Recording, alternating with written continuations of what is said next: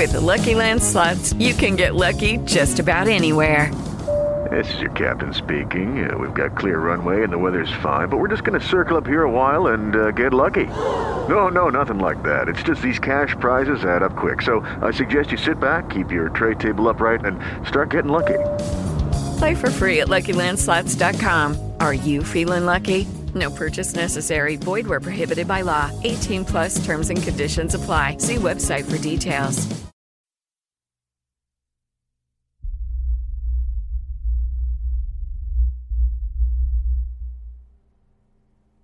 Two thousand two. I was fourteen years old, starting freshman year. I was an awkward, nerdy girl that didn't know how to handle attention from boys, so you could say I made things worse for my situation. I had a knack for making friends with weird people no one liked, but I tried to be friendly with everyone I met, so it wasn't a big deal to me. Unfortunately, that was also my downfall. Clubs were a big deal, and they actually had an anime club, so of course I was all about that. First club meeting, I sat next to a couple of friends and soaked it all up. I thought I was finally with my people.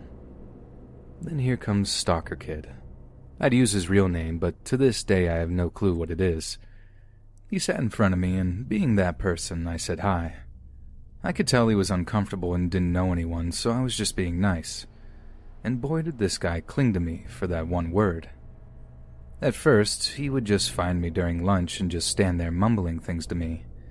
He had such a soft voiced, high pitched, mousy little guy that you just felt unnerved when he spoke to you. The way he would look at you as he spoke, I could never look him in the eyes. After a while, it became more asking about my personal life and what I was into. Me being dumb and naive, I tried to be friendly and chat while feeling incredibly uncomfortable. After a while, my friends and I would move to different tables, benches, and even hallways to avoid him, but he always found me. After about a year of this, my best friend finally told me that if I didn't tell him to buzz off, he would. I really didn't want him around anymore, so sure, go ahead. So one day during lunch, here comes Stalker Kid with his signature greeting, barely above a whisper. Hey, to my name. My buddy just goes, Dude, she's not interested. Looking hurt, he shuffles away. I was like, man, you didn't have to be so hard on him, but thanks. I didn't see him much around school after that, except for club days where he would just sit across the room and stare at me while my best friend glared at him. Cut to me being 16 and driving now, minus the awkward club days, I didn't really notice anything from him. That is, until an old gray, beat up car started parking next to me extremely close. One day after school, he was waiting for me in that car. He started asking me how I'd been, what about prom, and all that stuff. I was trying to rack my brain on how he knew that was my car unless he had been watching me before and after school. I started getting there and leaving later to avoid him because he was like clockwork. Finally, a boy I used to be friends with in elementary school was walking out with me and made a comment about how that guy is always next to my car and asked if it was my boyfriend. I immediately said no, and he's always following me around, and I hated it. It was really starting to freak me out, bless this guy because he walked right up to him and scared him off, threatening if he ever parked near me again, he would beat him up. I figured maybe that was enough to keep him away. So again, there was a small space where I would hear nothing of him except for my friends who had classes with him telling me how creepy he was. One friend had art class with him and said that he would draw nude women constantly in his books. All big, busty poses. Classy guy. Junior year is wrapping up, and I started taking my BFF Phil, we'll call him, to and from school. He was on my way, so I figured why not. At some point, Phil started noticing that little gray car was always heading the same way after school, and made a joke thinking, what if Stalker Kid lived next to him? Small world, right? I could only be so lucky. One day, as per usual, little gray car was following us, so we took a detour. Sure enough, he was with us every step of the way, and it was no longer a joke. We both started freaking out. I pushed that gas pedal as hard as my foot could push it and got out of sight. I went home and told my mom everything because at this point I knew this wasn't normal. she shoved it aside, saying I was probably seeing things. Well, it came time for our end of the year club party. Of course, SK, we'll call Stalker Kid from now on, was a senior, so I would never have to see him again. For whatever stupid reason, I offered to host the party thinking he hasn't gone to one yet. Let's celebrate this moment. I was terrified when my dad let him in the door. I don't remember giving him an invitation to the party, so someone must have given it to him. He spent the whole party talking to me, my dad, being all buddy buddy with him, asking where my room was. I just wanted to cry and hide. It was all downhill after that. I remember there were days where I would hear a car pull up outside my front door, and my room having a window that saw the front, I would call my buddy Phil and peek to see if it was him. Three times in one month, I just hid under my desk and cried on the phone with Phil. Other events from school would be him asking a girl I played softball with to prom, only to dump her and follow me all night. This includes to the after prom, where I never saw him in person. Our high school had a radio TV channel for kids to run, and during prom, they would record us going to the stairs and playing around in the gym at after prom for the parents to see their kids having fun.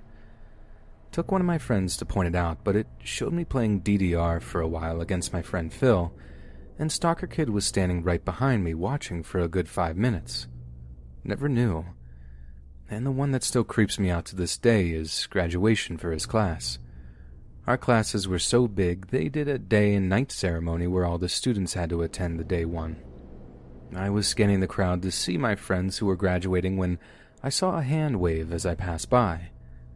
I looked back, and of course it was Stalker Kid waving at me. How he picked me out of the crowd of thousands I will never know. 2006 senior year was great. No signs of creepy Stalker Kid to the point where I kind of forget about him. I graduate, choose a college in town, get a job at a local retail store, and move on. Life was beginning to be normal. I work the gaming department, so you get the weird randos once in a while one that I saw a lot was this little Mexican guy with glasses. This is important, I swear. Who never purchased anything but would just walk around from time to time. Then, this stalker kid comes strolling in the doors and walks into gaming and just talks. I asked how he knew I worked here. He said his friends saw me and knew we were friends. I tried to radio for help over and over for someone to come and get him out. Finally, a big guy from computers walks by and asks for my help in the back. Once he pulls me to safety, I tell him everything. From that point, security is aware and is told to watch for this guy. Of course, he wasn't doing anything physical, so all they could do for me is watch out for him. So every time he came in, they would walkie talkie me, and I would dip back to the warehouse. I started seeing his friend, who we'll call Ninja Friend, constantly, and all he ever did was walk around on his phone. I began to suspect he was texting Stalker Kid to tell him I was at work, because sure enough, ten minutes later, he would come in too. So I tested this theory and started walking randomly around the store. At one point, a friend who worked register asked why I would do this, so I had her take a walk with me on her break. I told her this ninja friend would follow us everywhere even just going down a random aisle. Sure enough, he did, and she began freaking out. A few minutes later, I told her my stalker would walk through those doors. Again, sure enough. So I'm making my way to the warehouse, and out steps Ninja Friend from an aisle and says, She's right here. I just stared at him like, Who do you think you are?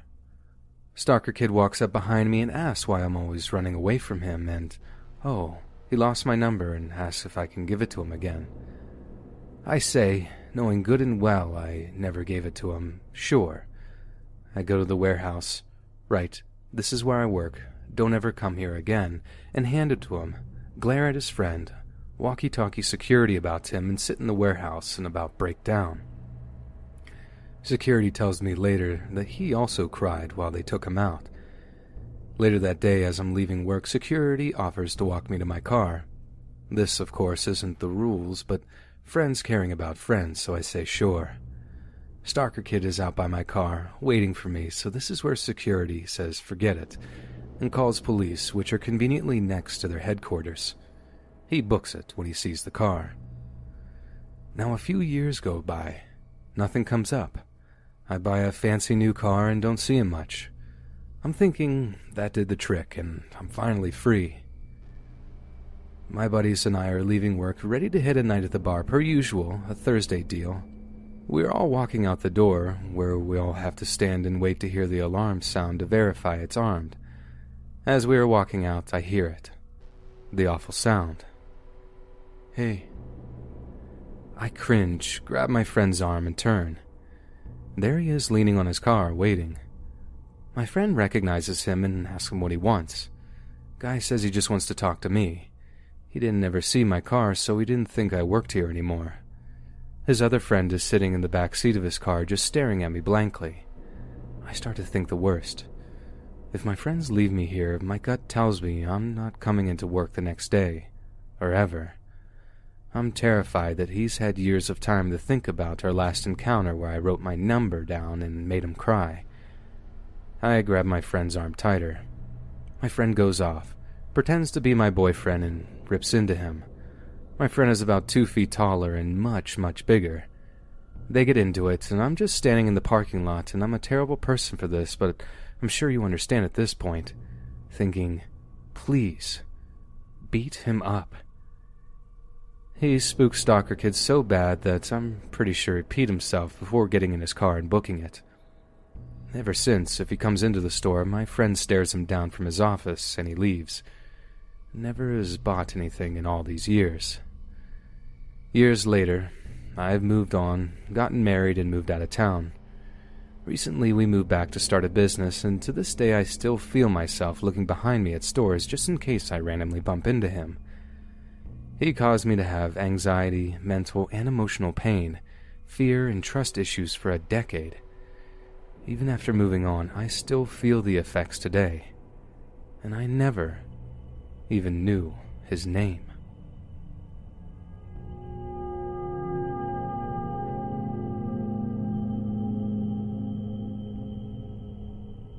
When I was a kid, my mom and I lived in a somewhat terrible neighborhood in Chicago. Despite the condition of the neighborhood, the apartment complex we lived in, however, was fantastic. Our top floor unit had a fireplace that saved our lives in the winter.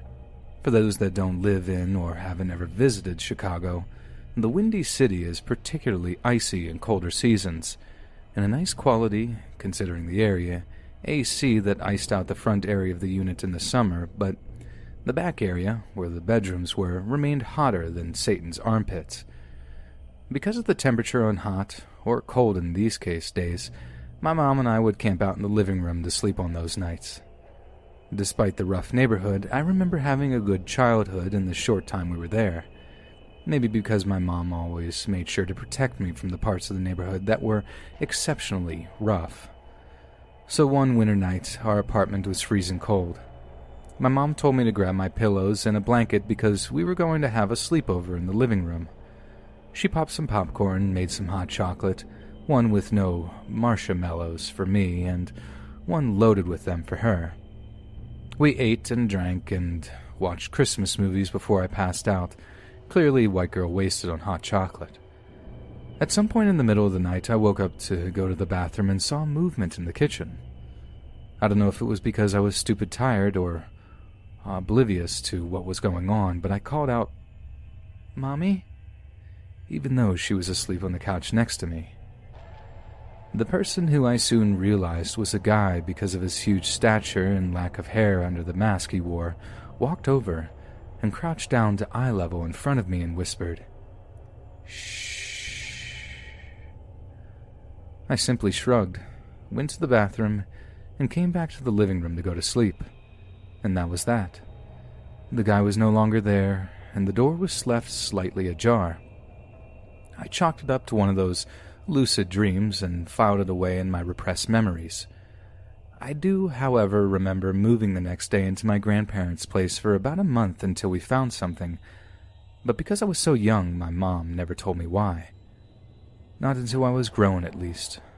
The topic of the apartment randomly came up in conversation, and I offhandedly told her about the dream I remembered I had. This is the terrifying conversation that ensued. Did I ever tell you about the weird dream I had? No, I don't think so. What dream? After I told her, she went pale as a ghost. Now, my mother is a dark skinned black woman, so seeing her go pale scared the life out of me. That wasn't a dream, sweetie. That really happened. Now was my turn to go pale. I felt my stomach fall out of myself and stared at her like, Speak, go on. Why are you silent, sis? I woke up in the middle of the night and this. this man was standing above me, staring. I remember immediately demanding, Where is my child? Where is my child?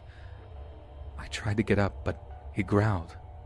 Yes, growled, then whispered angrily, Don't move. At this point, I started tearing up. I saw the fear in her eyes, the utter terror of thinking something had happened to her only child. I hated seeing my mom so upset. It's been just us practically all my life, so to imagine her having to move herself and a young girl out of a neighborhood from sheer terror is hard to say the least. The man just continued to stare at me. He rushed out of the apartment when he heard you flush the toilet and left everything he was going to steal. The next morning, I packed up our stuff and we went to live with Nana and Papa. Child, I left all the furniture, plates, silverware, TV. I just got our clothes and got out of Dodge. But because we vacated the lease, it kind of effed up my credit, but I couldn't imagine sleeping that place another night. We just sat there in silence, freaking out because of my dream, which happened to actually not be a dream, was all too real. I'd say it was simply some addict trying to make off with some stuff, but why walk up to a child and tell her to be quiet instead of just leaving with what you already packed? Why stare at a woman, making her lie still in place, then leave when the kid comes out of the bathroom? Just why?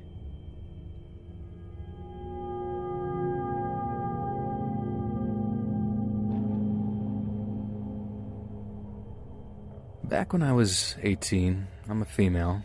My mom had been working in the garden, so she was exhausted and went to bed early. It was winter, so it got dark early. I knew I would be the only one awake for the next few hours until her partner got in from working at 4 a.m.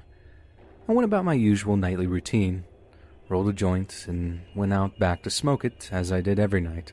You're not allowed to smoke in the house. The house has two floors, and my bedroom was on the top floor. After I had my smoke and I went back upstairs and continued watching whatever. About an hour later, I decided I would have one more joint, then head to bed.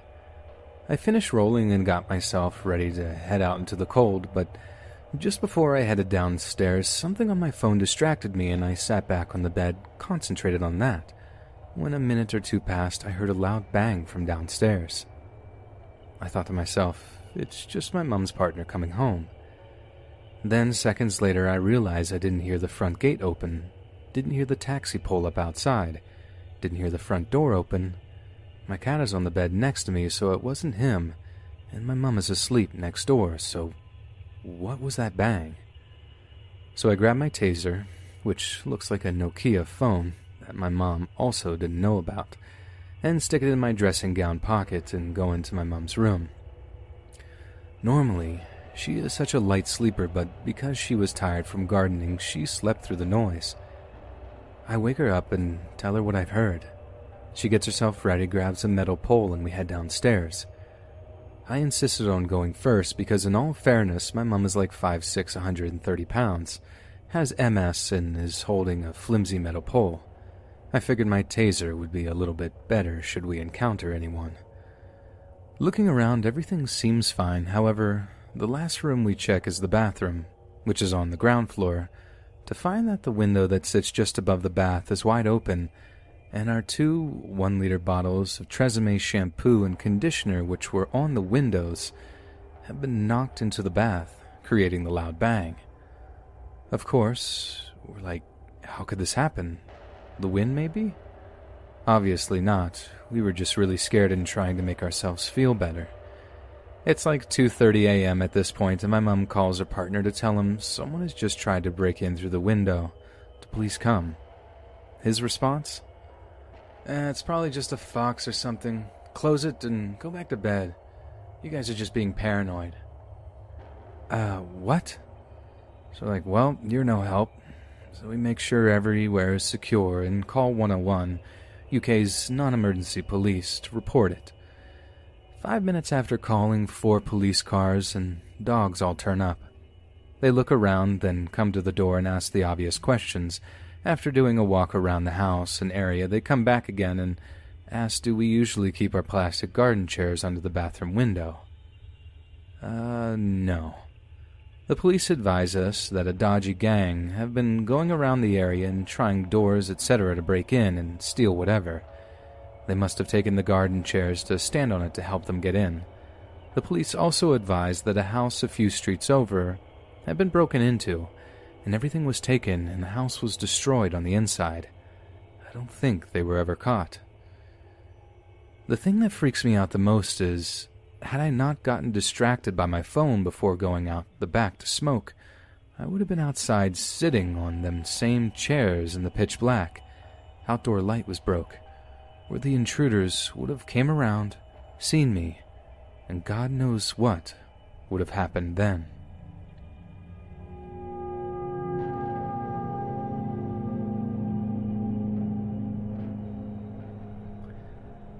Growing up, I always visited my cousin who lived in a not so great neighborhood.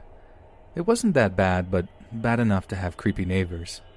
She's half Hispanic and was fairly pretty, so one day she and I were hanging out around the end of her street. I was about 15, which made her 13 or so. We were talking about the boy she had a crush on and laughing about stupid stuff. I remember I was standing up while she was sitting on the curb when this car drives slowly by. We both look up, and it's this Hispanic man, probably in his 30s. He was looking at her, smiling, but never said anything and drove off. We didn't think anything about it and actually laughed it off, as what was his problem? A few minutes later, he drives back by, even slower than before. He's closer now and is saying something to her in Spanish. She's always been an angry little ball of hate and said something along the lines of, I don't speak to creeps like you. He drives off and we laugh again before going back to talking about her crush. Again, a few minutes later, he drives back by. This time he looks angry and is still saying something in Spanish. This time I get a really bad feeling and pull her up off the curb and start to pull her away. The lot that we were in front of was empty, overgrown, and had a way to get to her backyard. He's starting to drive alongside the street and keeps saying things we didn't understand, getting angrier. Me, being the paranoid person, even at that age, start trying to get her to run. I'm starting to panic. I think she noticed and she grabs my hand and does run. We run through the empty lot, not looking back to see if he's still there. The way this empty lot is set up, you can kind of see the backyards of the houses on the street. So we hide behind some of the bushes, waiting for him to drive off. He does, and we start running through our neighbors' backyards and finally get to hers. We run as fast as we can to her back door. My heart was beating so fast. We get inside, and for whatever reason, we grab a knife. I don't know, we were kids. We look outside from the kitchen and still see him circling the block, looking for us. We hide and the panic starts to die down. We end up laughing about it and decide not to tell our moms. It still creeps me out thinking about it, and I was terrified of being outside at her house from then on. We later found out she told her crush who lived in front of the guy. The crush told his dad, who threatened the creep. Needless to say, I never wanted to be in that situation again.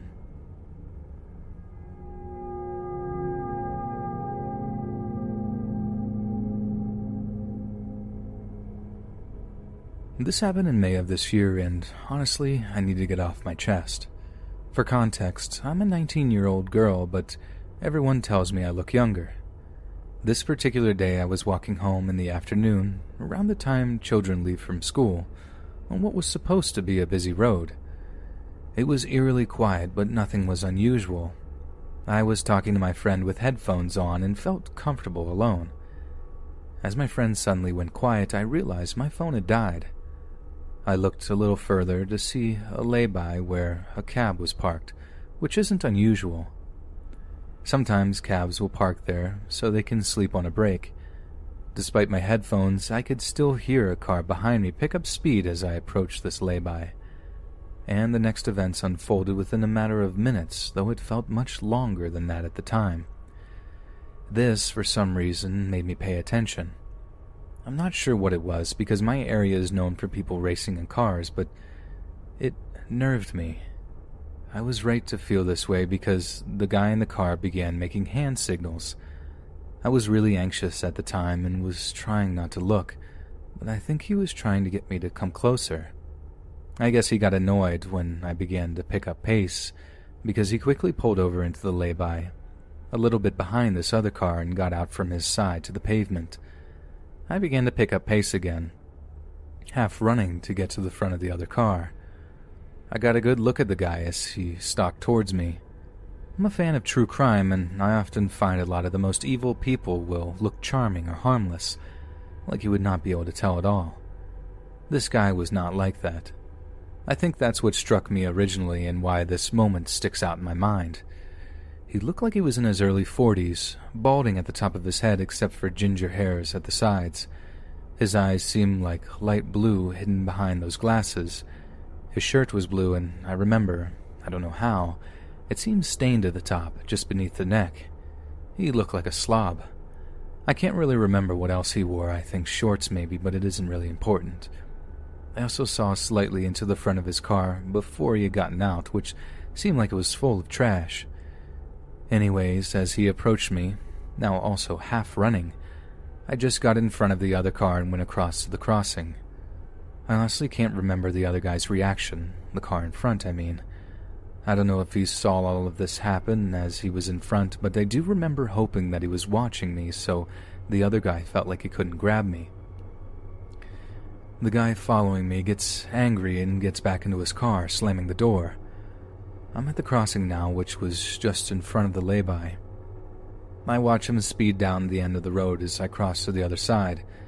At the end of this road is a roundabout, and I was terrified that he was going to turn around the road I was now walking on, where there were no cars, hidden by a shrub at the crossing. I start running to the bottom of the road so I can get onto the one on the right, which is usually busy, really paying attention. I can't see this car, and luckily there are a bunch more, so I continue walking. My phone is dead, so I'm freaking out. I'm also in my head downplaying the experience already. As I reach the end of the road, I can see my house and I begin to cross it. Behind the line of cars, I see this guy's car again.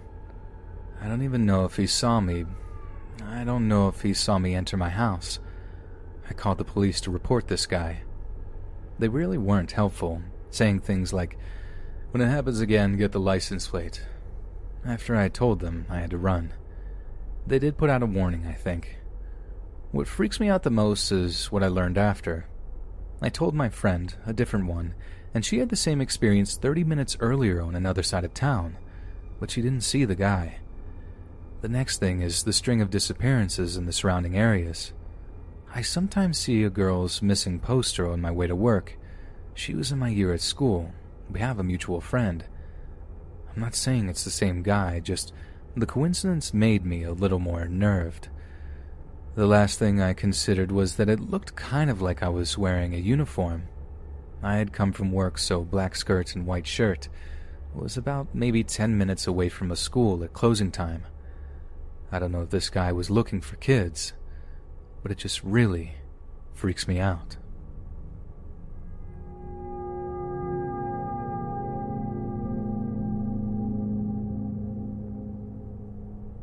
My town is known for being dangerous, but I haven't lived here for very long, so I take that with a grain of salt. I was out walking my dog. It was around 7 p.m., and the sun was still shining. As she was walking behind me, and I could tell she had stopped, I turned around to watch her.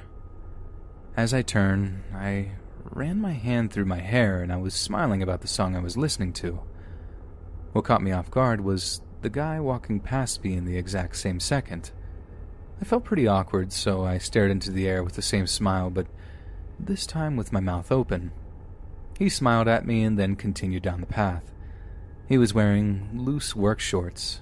the kind with tools in them and a white wife beater. I thought, oh god, because I just had smiled at a stranger that was definitely nearing his 30s and I'm only 19. But then again, he could tell I wasn't interested, right? I discreetly paid attention to his body language as I walked behind him. I saw him look back at me several times, but I always looked down every time to try and show I wasn't interested. When I saw he walked over the road, I sighed in relief and headed to the right instead since the path split up. I saw him watch me. I saw his face when he realized I was going a different direction, and I saw him slow down. He came to a full stop and pretended to look around and kind of walked in circles on the spot. Then he walked back over the road and just looked in my direction. He wasn't moving, just had his hands in his pockets and staring right at me. I got nervous at this point. The next bit of the walk is just one long sidewalk that my dog loves to sniff. Every time I walked, he walked. Every time I stopped to let my dog sniff, he stopped. I yanked my dog after me, walking as fast as I could without running, and quickly dialed my dad. I figured I could either act like I was talking to myself, and hopefully he would get freaked out and think I was weird, or at least maybe he wouldn't do anything if he knew someone else would be able to hear it. I didn't want to look back. I could feel his presence behind me, and I did not want to know how close he was. I make a right into a parking lot as soon as I can and start sprinting since I knew he couldn't see me. My dad is laughing in the phone, which calmed me down and made it all seem less serious. I ran the rest of the way home and kept an eye on the front door through the window, just to make sure he hadn't followed.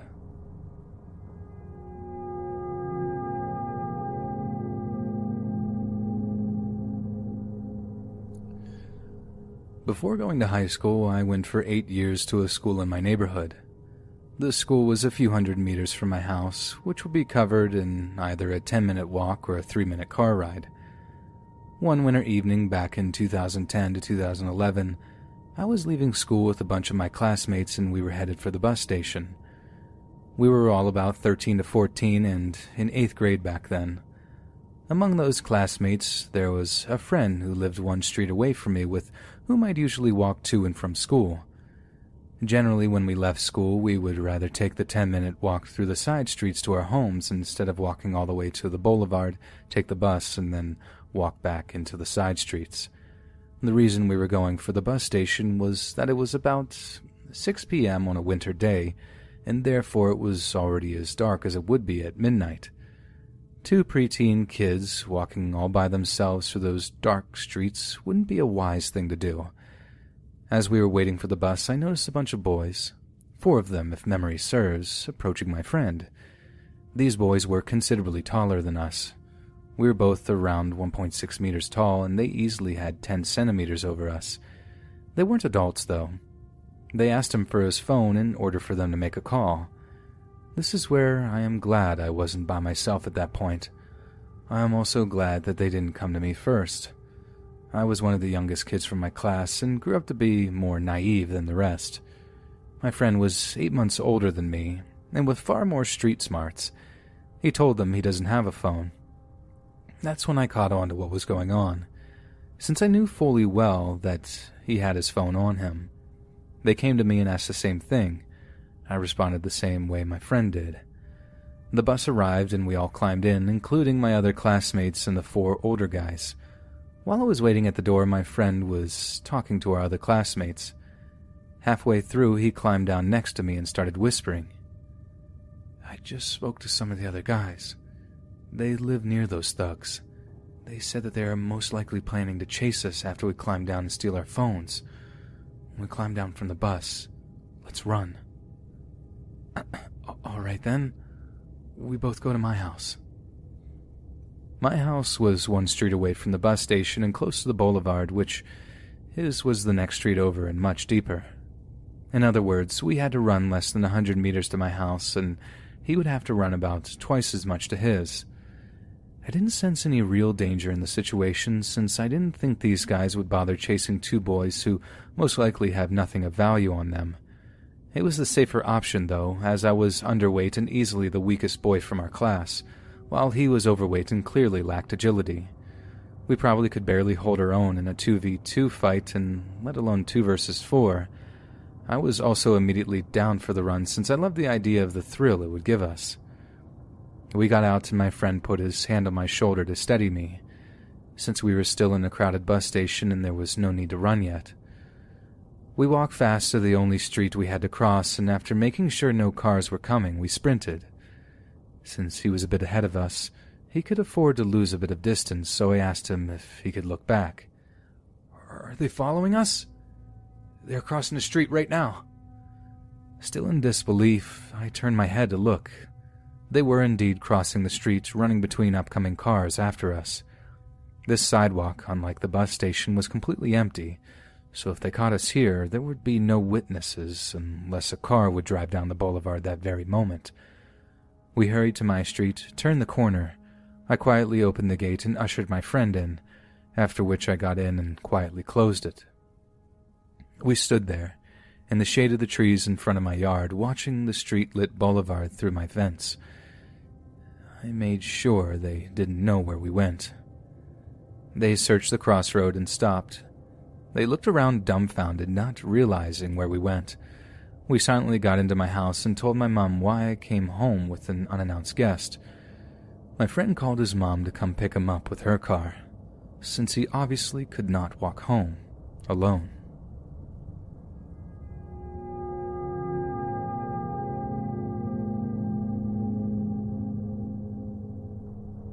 Quick background my sister and I work at the same place. We work at a golf course. I've been there for three years and she's been there for two.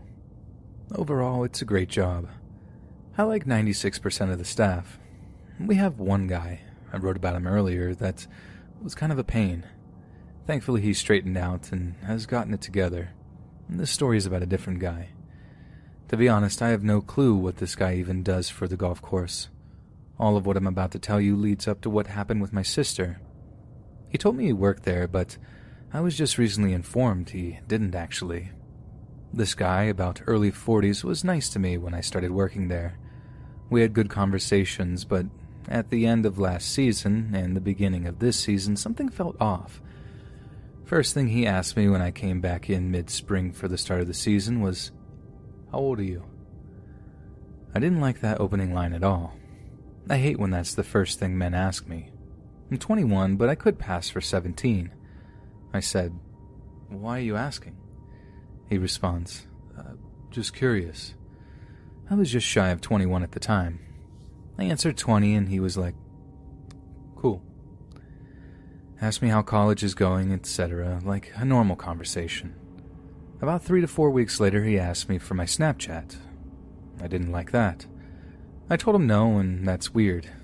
He also decided to come behind the counter while I was busy to ask me something. Unless you work inside the clubhouse, you're not allowed behind the snack counter.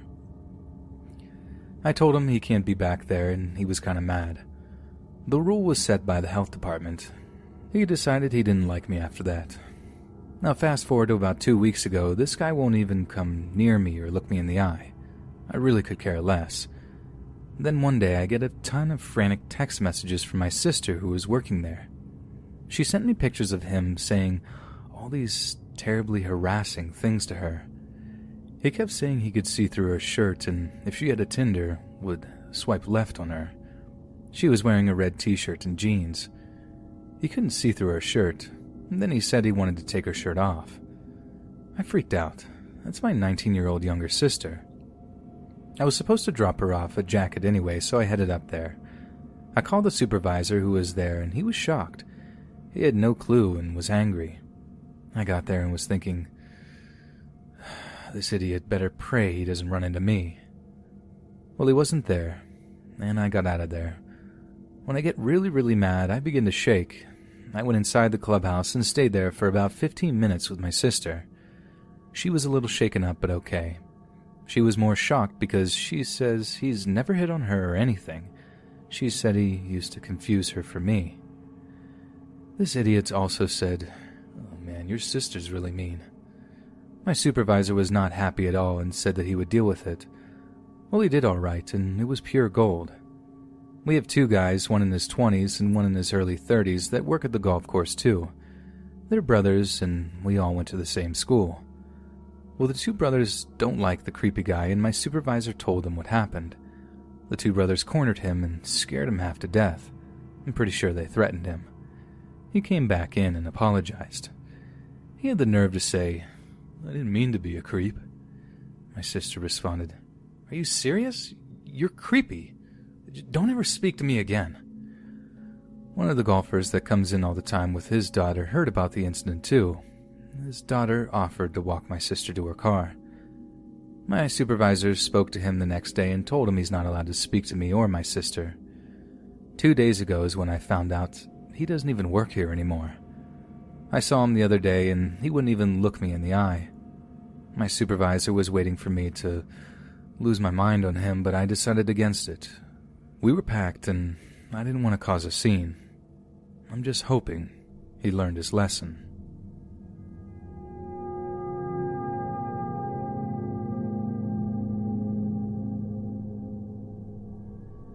This is by far the scariest thing to happen to me. I recently graduated from university in Birmingham, but about four months ago I was still living in a shared six bedroom house with three other students. Myself and another student, Shauna, had been staying up late for weeks doing coursework together in the living room and listening to Sleepy Masquerade permanently. This is important so you understand why we were shaken up even more by the events that followed. Our entire house had decided to go to a local pub earlier in the night one evening, and then we returned around 11 p.m. Half of us went to sleep, but half of us stayed in the spare bedroom talking and listening to music.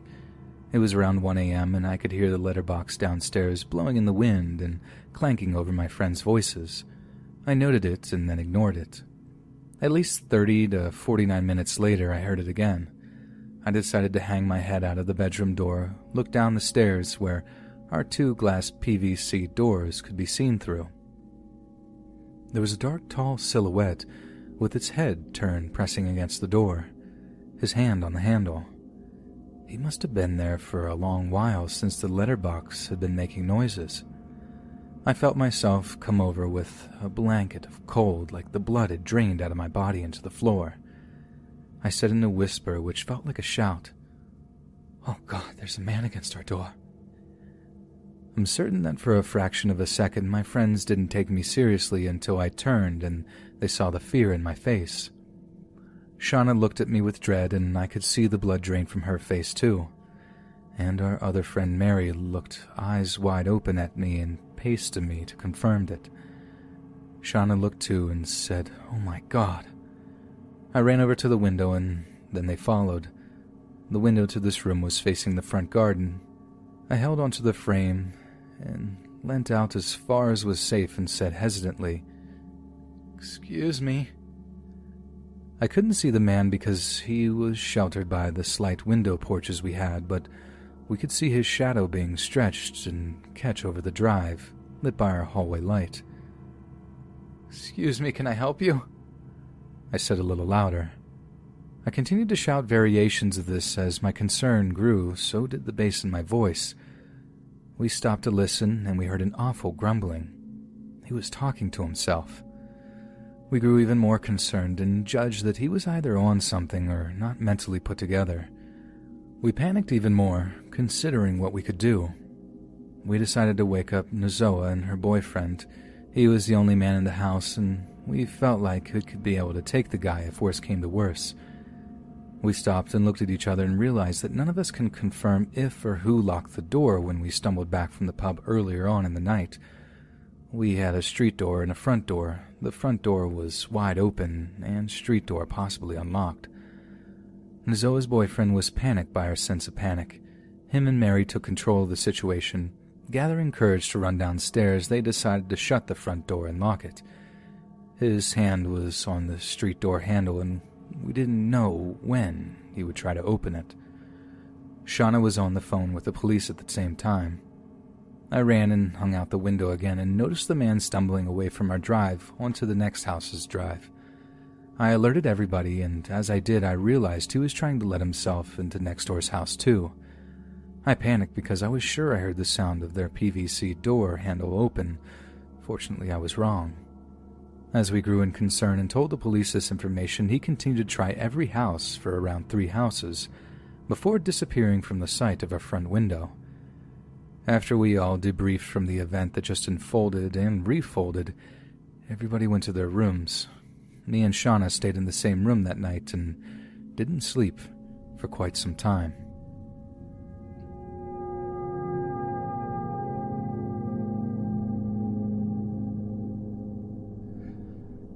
I was on holiday in Lisbon and taking in the sights one day in the Alfama district. I stumbled on this beautiful terrace garden on the side of a cliff face. I have a thing for Portuguese mosaics, and this terrace had a huge mosaic on the side of a building I just had to see up close. So, going into the garden, I see there's about four or five people, and as I'm looking the other way, a little wrinkled old man sidles up to me with bottles of water in a big bag. He asked me in broken English if I'd like some water, and I said, No, I'm fine. To be honest, if I was in the driest desert dying of thirst, I would have refused that water. He then asks me where I'm from. I tell him Scotland. He smiles and extends his hand, so I go to shake it. Well, all of a sudden, he grabs my hand and pulls me towards him as he puckers up for a kiss. In that second, what I thought had been just an old, wizened man turned into a much stronger man with a strange glint in his eyes. His eyes scared the living daylights out of me. Well, as you can imagine, I was having none of that and walked hurriedly out of the terrace back onto the street. So I'm making my way up the hill and look behind me to see that little old man pick up the pace and follow me. Just shows you how looks can be deceiving. So I'm trying to shake him off, but he keeps following me. Thankfully, there are people around about, so I don't really feel threatened, but I notice two police officers, so head towards them thinking that he'll halt him in his tracks. Sure enough, as I approach the police, he ducks down an alley and is out of sight.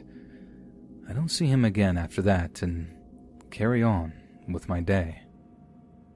Hey guys, it is Ryan. I'm not sure if you know this about me, but I'm a bit of a fun fanatic when I can. I like to work, but I like fun too. It's a thing. And now the truth is out there. I can tell you about my favorite place to have fun Chumba Casino. They have hundreds of social casino style games to choose from, with new games released each week. You can play for free anytime, anywhere and each day brings a new chance to collect daily bonuses. So join me in the fun. Sign up now at ChumbaCasino.com. No purchase necessary. VGW. Void were prohibited by law. See terms and conditions. 18 plus. Hello, it is Ryan, and we could all use an extra bright spot in our day, couldn't we? Just to make up for things like sitting in traffic, doing the dishes, counting your steps, you know, all the mundane stuff. That is why I'm such a big fan of Chumba Casino. Chumba Casino has all your favorite social casino style games that you can play for free anytime, anywhere with daily bonuses. That should brighten your day a little.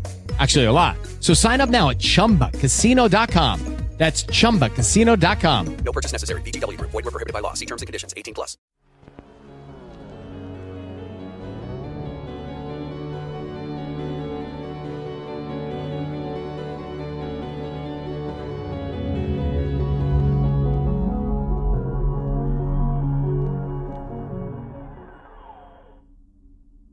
I remember the first time I came across the term yandere. I remember exactly where I was, exactly what I was doing. It was on one of my visits to a seedier part of Reddit that I came across on R Forever Alone Dating, a post from a girl looking for an online companionship. She seemed charming, and the picture she attached proved she was very attractive. I remember how she asked respondents to put the words green bean in their message somewhere just to prove that they read the full post. I don't know. I thought that was cute, so maybe it wasn't the brightest thing I've ever done, but I fired over a message asking if she was interested in getting talking. We talked fairly anonymously at first, which I understood, as the internet can be a weird place sometimes. But the more we talked, the more candid our conversations were, and by the time we revealed to each other just exactly where we lived, we were shocked to find out we both lived in the Northeast. Not only that, but we were only a hundred miles or so apart. It was round about then that she began to act a little reticent. Being late to reply to messages, generally not seeming as enthusiastic as she has previously, I asked her if anything was wrong or if she wanted to talk about anything, and she replied that she did in fact have something on her mind. She went on to tell me that she was feeling a little anxious because she was starting to like me quite a bit. Honestly, I didn't quite understand what she meant. I was starting to like her a lot too, but I was just happy about it. There were no reservations. She explained when she really liked someone, she could get a little intense. That was the word she used intense. When I said that didn't really bother me, she changed her choice of words, switching out intense for obsessive. She told me there was a Japanese term for girls like her yandere. I didn't know a thing about Japanese culture. I didn't care about anime or anything like that, so I just figured she was just interested in the culture. I didn't stop to question exactly what the word meant. Now, any self respecting guy would have walked away right then and there. But let's just say I've never been the most successful with girls, so when I heard obsessive, I just figured she'd be loyal and attentive. Sure, it might grate on me from time to time, but a girl that was obsessed with me would surely never cheat.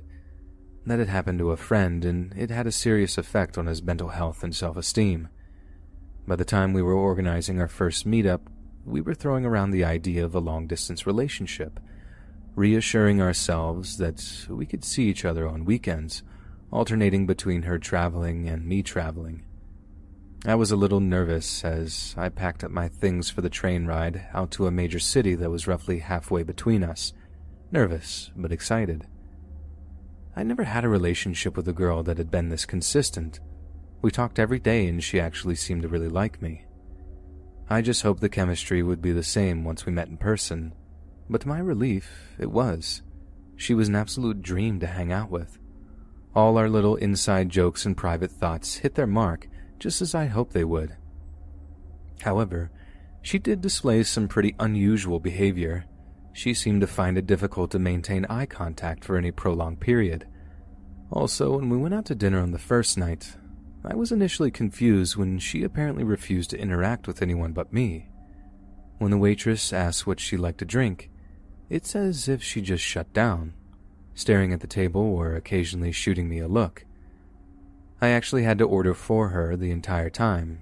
She'd tell me what she wanted, but then it'd be down to me to get the attention of a server to ask for that particular thing. I figured it was just because she was shy, which, I don't know, I just found extra cute. It wasn't until after an emotional goodbye that things started to get weird. We'd gotten into the habit of calling each other every night before sleep, but these calls started coming from her in the middle of the day at times when I was busy, but whenever I tried to explain that I couldn't talk, she'd always get really salty about it, becoming increasingly angry every time I told her I couldn't talk. I was heartbroken when she accused me of being unfaithful. The more I tried to explain that there was no one else but her, the more she accused me of lying. If there's no one else, why can't you take 10 minutes out of your busy day to talk to your girlfriend? She always was a smart girl, she ran rings around me when it came to arguing logic. The longer this went on, the more it grated on me, to the point where I just didn't like her anymore. She wasn't just intense or obsessive, she was dangerously paranoid and abusive when she wanted to be. I finally plucked up the courage to call her to break up. Needless to say, she did not take it well. I went no contact almost straight away, blocking her on social media to make the period of separation less hard on us both. It hurt, but I knew it was what she needed. There was no way she'd be able to detach herself from me if we kept trying to be just friends or whatever. A few months later, my parents are away on vacation without me. I didn't mind at all. It gave them some time to themselves while allowing me to live in a gigantic bachelor pad for a fortnight it was all going fantastic until I awoke one night to find that someone had broken into the house. First thing I did was call 911 from my bedroom before venturing down the stairs with a baseball bat in hand. I had no idea what I was planning to do, maybe just scare the burglar, but I was absolutely terrified as I crept down the stairs. I expected some huge crackhead or something, but instead of some burly career criminal, the figure I found was small almost dainty. They turned, and to my horror, I saw it was my ex. In her hand was one of my mom's kitchen knives, the huge stainless steel one that she always kept extra sharp. She told me how good it was to see me again, but stopped when she saw the look in my face, asking me why I was so scared to see her. Apparently, she only had a knife to defend herself against any other girls that were there. But when I told her there were none, she turned the knife on me. Long story short, the cops arrived in time to arrest her before an ambulance took me to the hospital. I needed 153 stitches to wounds on my arms and face. Yes, 153. It took over an hour to get everything sewn up while they gave me a blood transfusion from the lost. Moral of the story Don't meet people you find on the internet. It's that simple. You can never, ever really know someone unless you have talked face to face. At least, that's what I found from hard experience.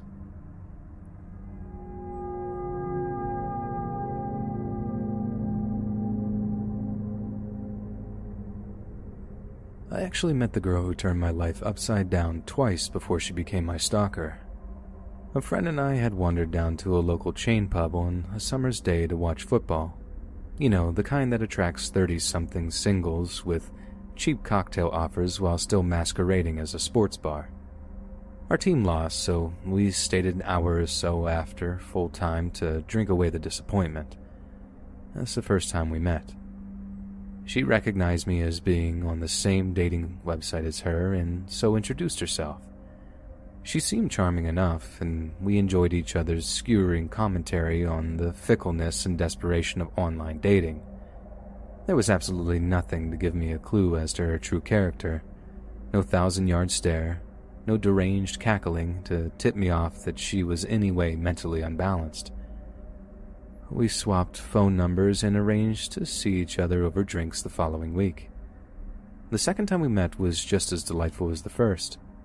We each found it deeply amusing that we'd invested so much time in Tinder and dating sites only to meet by happenstance in the flesh.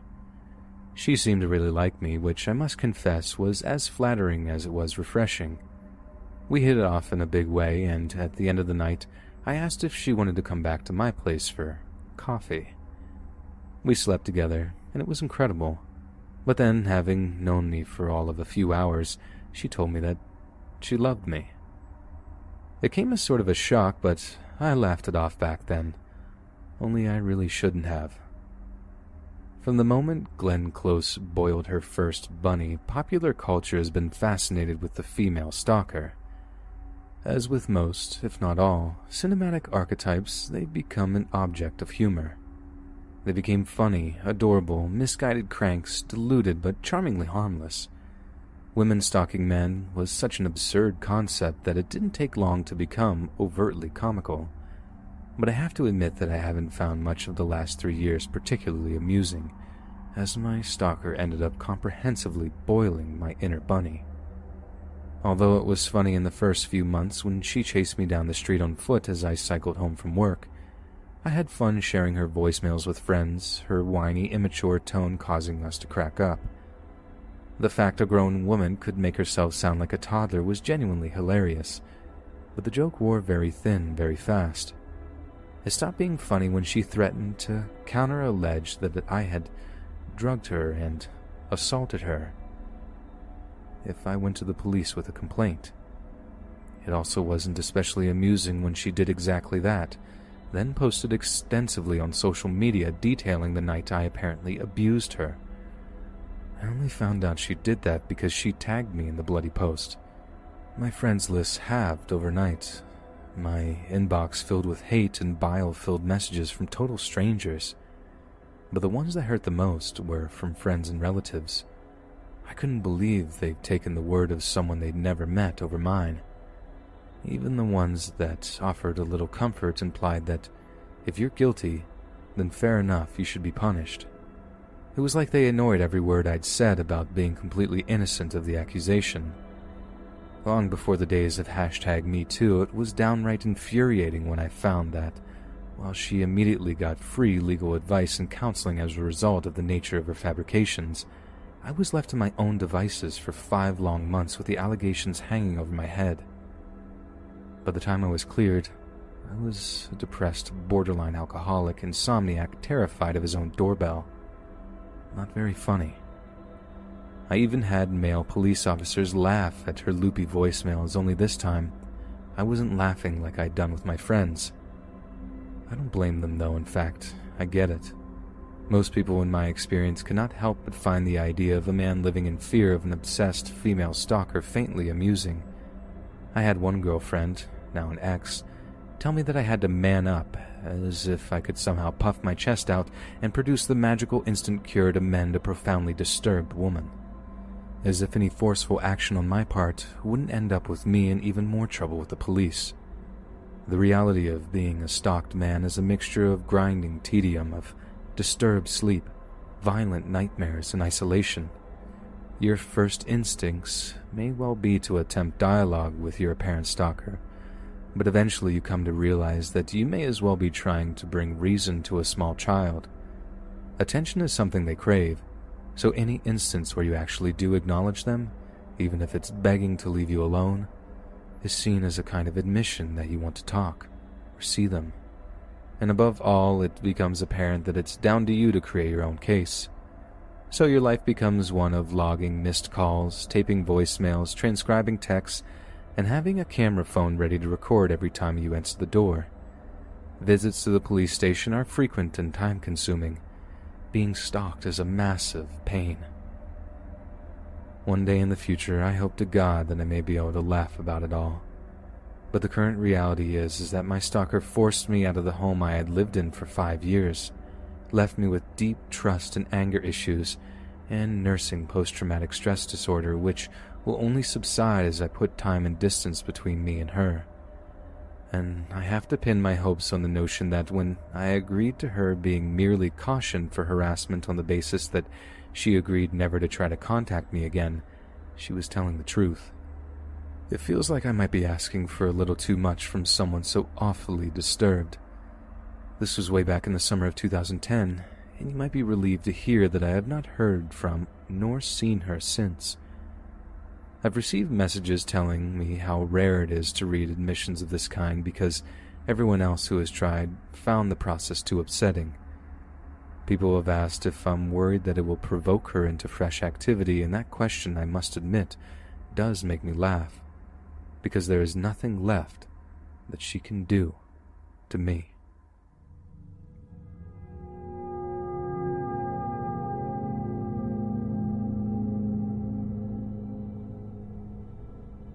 My name is Bob Coftree. I'm a 54 year old driving instructor from Lancashire in the UK. Previously to my career as a driving instructor, I spent many years as part of a training team in the Royal Air Force my time in the military taught me patience and discipline, which really helped with my transition into the civilian workforce. I'd spent time in conflict zones around the world, sometimes in some pretty harrowing conditions, but nothing prepared me for the ordeal that would turn my entire life upside down. One morning, I received a call from a woman who wished to book some driving and theory lessons. Donna Hartley seemed to be a shy but affable young woman with deep red hair and small brown eyes. Her meek manner meant she found the experience rather stressful, but I pride myself on being able to effectively turn such people into confident, competent drivers. Thanks to my tutoring, it took her just six weeks to pass both practical and theory tests. Naturally, she was elated, as was I. I've always loved the sense of achievement that comes from having trained or coached someone successfully. It doesn't just mean that you've done your job correctly, but now someone else can advance their own lives thanks to the skills you've taught them. The fact I've always found a way to earn money that way has been one of the blessings in my life. Usually speaking, passing a driving test means the world to someone, especially when they require the transport to further their own careers. This means they usually thank me with more than just the monetary compensation for their lessons. A bottle of wine or whiskey with a sticker ribbon and a little thank you note usually arrives at my home address within a week or two of them earning their license. Donna Hartley told me she was a supervisor for an air conditioning company and therefore needed to travel a fair bit to attend sales conferences. So, obviously, she was particularly grateful. sending a thank you gift along with a few text messages expressing her gratitude. Now, usually everyone remains professional, and we go our separate ways. But not Miss Hartley. She continued to send me thank you texts long after lessons and tests were completed. Usually something along the lines of, I'd like to thank you again for helping me pass. Would you like to go for a drink or something to eat? This was rather flattering, but I'm a happily married man, so I simply opted to politely decline before ignoring any follow up messages. But the texts didn't stop coming, and each one was more awkward than the last. At one point, she sent me a message that just said, Part of me wishes I hadn't passed my test because I would have got to spend more time with you. I couldn't bring myself to reply, but the messages kept coming, almost nonstop. And what's more, over time they grew darker and darker. Donna kept texting, calling, and visiting my Lancashire home. She asked me to meet and hug me. One text read, I don't want to hurt you, but you can hurt me. When it became evident to her that I was ignoring her messages, she threatened to hurt herself if I didn't reply. And this was the final straw. I immediately contacted the local police and informed them that she was both a threat to me and apparently herself as well. They subsequently visited Donna at home, but when I spoke to one of the officers, they said that Donna had made a counterclaim that she was simply frustrated that her driver instructor was ignoring her. She must have played the part of a poor treated customer because from then on, the police seemed content to treat the case as some kind of business disagreement which obviously was not the case. Frankly, I feel the Lancashire police utterly failed to deal with the situation in a timely manner. Even after they visited Donna at home, her stalking didn't abate. She wasn't just texting at all hours of the day now, she was calling. The calls came mostly at night, so it wasn't an issue just to turn off my phone. But each morning when I switched it on, I dreaded the inevitable barrage of voicemails. There were 15 or 16 sometimes, but I couldn't bear to listen to a single one. Again, I contacted the police, but to my utter disbelief, they actually told me there was nothing they could do. Donna had not made direct contact with me, and therefore it was still down to me to have my mobile carrier block her number.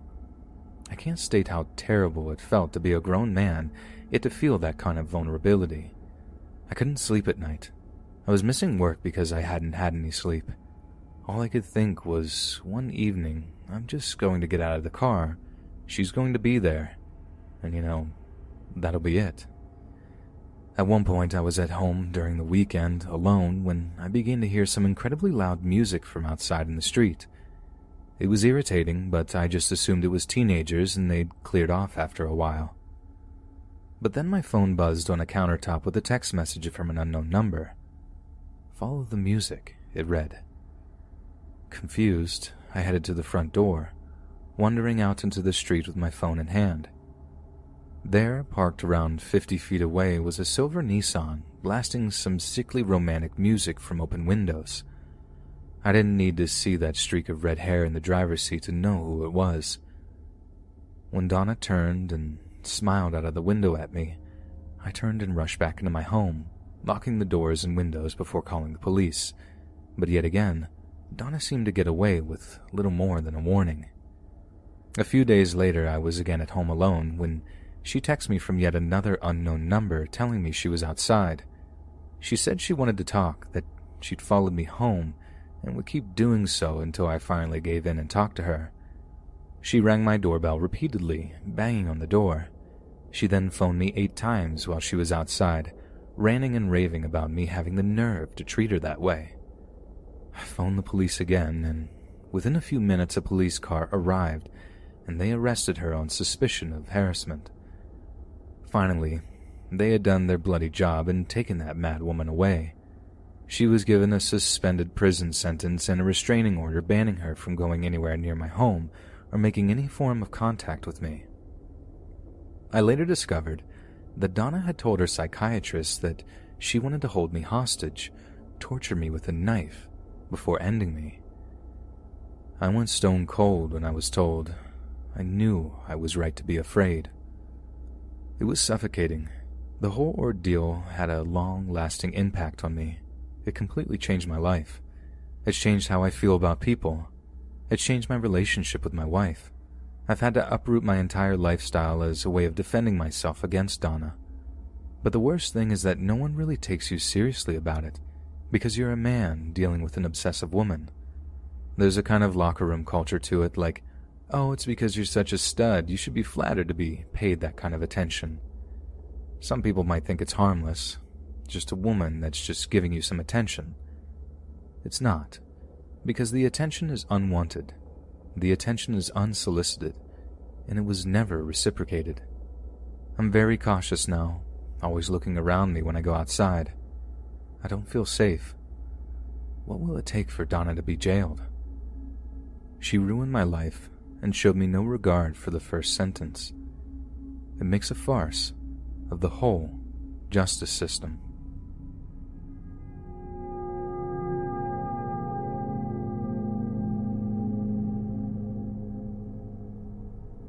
My name's Jackie. I wound up in Arizona after a road trip from Florida looking for, I guess, love. I was following the number 33. I used to wake up every day and every night at 3:33. So I kept following the number and I asked, "Why, self? Why? Why am I following the number 33?" So I spoke to a psychic and she told me I have the same birth chart as Jesus. So then I said, Okay, I'll look up Jesus, who was 33 when he came to be. My left eye axis is 33. The location I came from in Miami was 33111, the zip code. I met a guy online. I was looking for my healing angel. The psychic I had met told me I would meet a healing angel. So I was in Utah, Mount Zion, looking for my healing angel. I was at a bar, and I was talking to the bartender about the number three. So I told him the story of how I came to be in Utah, the story of the number three. He said, not to say anything, but look behind you. So I look behind me and there's this giant number three. I was like, Are you my healing angel? And he was like, No, I'm not. And then I was like, Okay, but maybe you're the one who's going to lead me to my healing angel. So he said, uh, maybe you should go to Sedona, Arizona, which I had never even heard of. So I look up Sedona, Arizona, and find it's the 33rd most spiritual place on Earth. So I cancel my road trip, I cancel my trip to Mount Zion, and I decide to go to Arizona. I had never been there. So Isaac, my healing angel, texted me and he says, Have you ever been to Arizona? And I was like, This is really weird. I just decided to go there. So I said, I'm not going to meet him unless God throws it in my face. So we start talking, and I'm like, I'm not going to go there. Then he told me that he has the same birthday as me. So I was like, okay, I have to go meet him, because I told God that's what I have to do. So I go meet him. We have the same birthday. Our brothers are both named Jacob and David. Our fathers are both Egyptian Jews from Cairo. We're both vegetarians. Then I find out he does stuff with the Dead Sea. The Dead Sea has 33% salt in it. Walt Disney's club is called Club 33. The reason they're called this is because the location of Atlantis is inside the Earth. The coordinates are 3333. It's the soul of the Earth. A lot of the people have been asking me if I broke into my healing angel's home. I'd rather not talk about those things. I met him using the online dating site Luxy. It's the shallowest website ever where the rich men meet the pretty girls. People said I messaged him some pretty weird stuff, but I'd rather not talk about those things either. People said I texted them 65,000 times. To me, it seemed like more, but I don't deny that. It helped me gain all the information I needed to. Loving him selflessly brought this information because everyone just wants to take. But if you just give and you don't stop giving, even if you don't receive, you all of a sudden receive a lot. We went on three dates. I felt like I'd met my soulmate.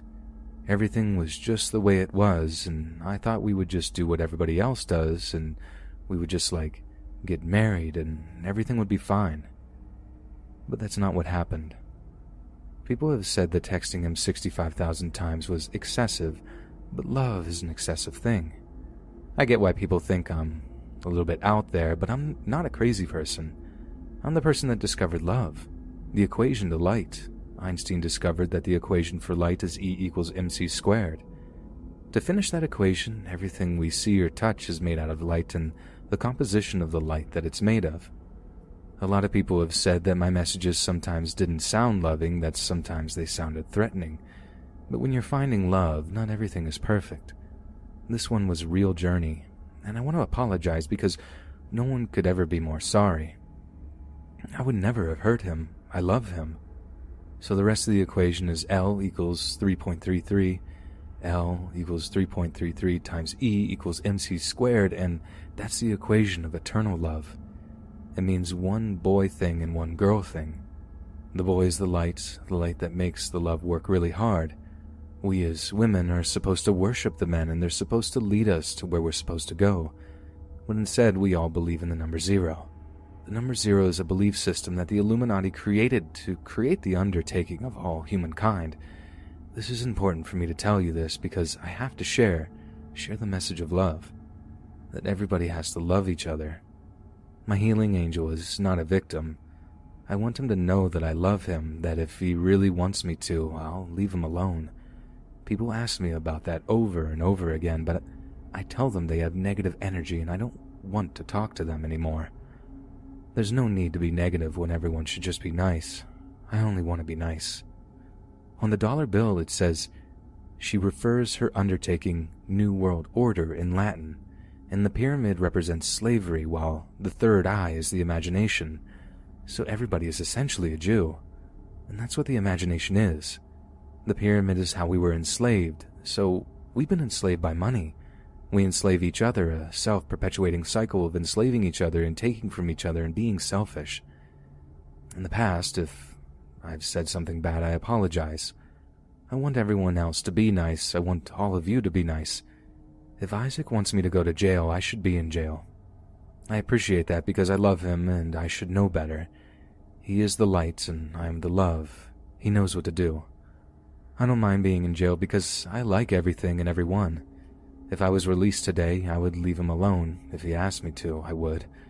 But I know I need to go back home and spread the message there too. I wish Isaac had been nicer to me, but he was the meanest person I'd ever met.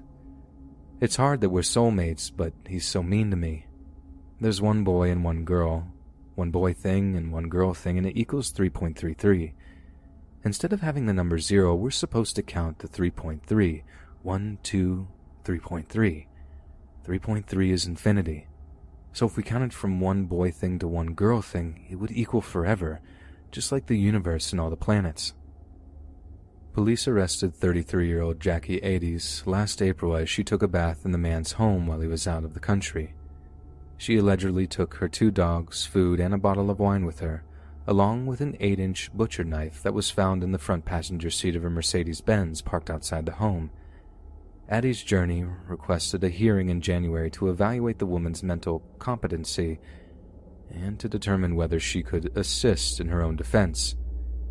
She was deemed mentally incompetent but restorable last month by two of three mental health officials. Ades had pleaded not guilty to charges of stalking and criminal trespassing. Leathers said she could have ended her incarceration months ago by accepting a plea deal, but that would have imposed a 10 year ban from contacting the man she allegedly barraged with texts. Ades insists jurors will not only find her not guilty, but they also order that she and her alleged victim get married. What you just read above was her letter from in jail.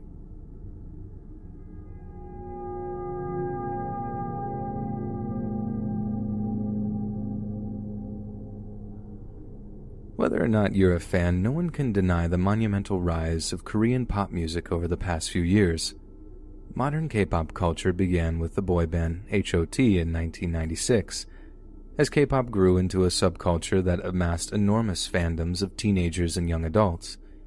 With the advent of online social networking services, K-pop has gained a widespread audience all over the world, but the immense popularity of the genre has given rise to a new kind of obsessive fan known as a sasaeng. The term sasaeng comes from the Korean word sa, meaning private, and saeng, meaning life, in reference to the fans' intrusion into celebrities' private lives. Sasaeng fans are often described as being female, aged from 16 to 25, and driven to commit borderline criminal acts in order to gain attention from their favorite celebrities. Examples have included seeking out celebrities at their apartment or house, stealing their personal belongings or information, harassing family members, and even sending their idols inappropriate gifts. Many Sasaeng fans are motivated by a desire to gain recognition from their idols and stand out from other, lesser fans. Once One Sasaeng fan interviewed gave an explanation for this obsessive behavior. I feel like I get to know more about and get closer to the idol I love. If I go to a concert, there are thousands of people attending, so the idol would not know who I am. But if I become Sasaeng, they will recognize me. If I keep telling them, I am so and so, I saw you at that place before, I am so and so, they will start to take note of me and ask, Did you come again today? To Sasaeng fans, being recognized by idols is a good thing. This burning desire for individual recognition from their favorite idols has been the cause of some infamous Sasaeng acts. Physical assault is one perceived way of being remembered. In 2012, a Sasaeng fan repeatedly slapped Yu Chun of the boy group JYJ, justifying the assault by claiming that the idol would definitely remember her from then on. Sasaengs have also used social media to form a network of contacts to help spread and share information. The Sasaeng's activity is also extremely competitive. The Sasaeng who can get the closest to an idol, or who can acquire privileged information that no one else has, gains greater respect among other Sasaeng for their commitment.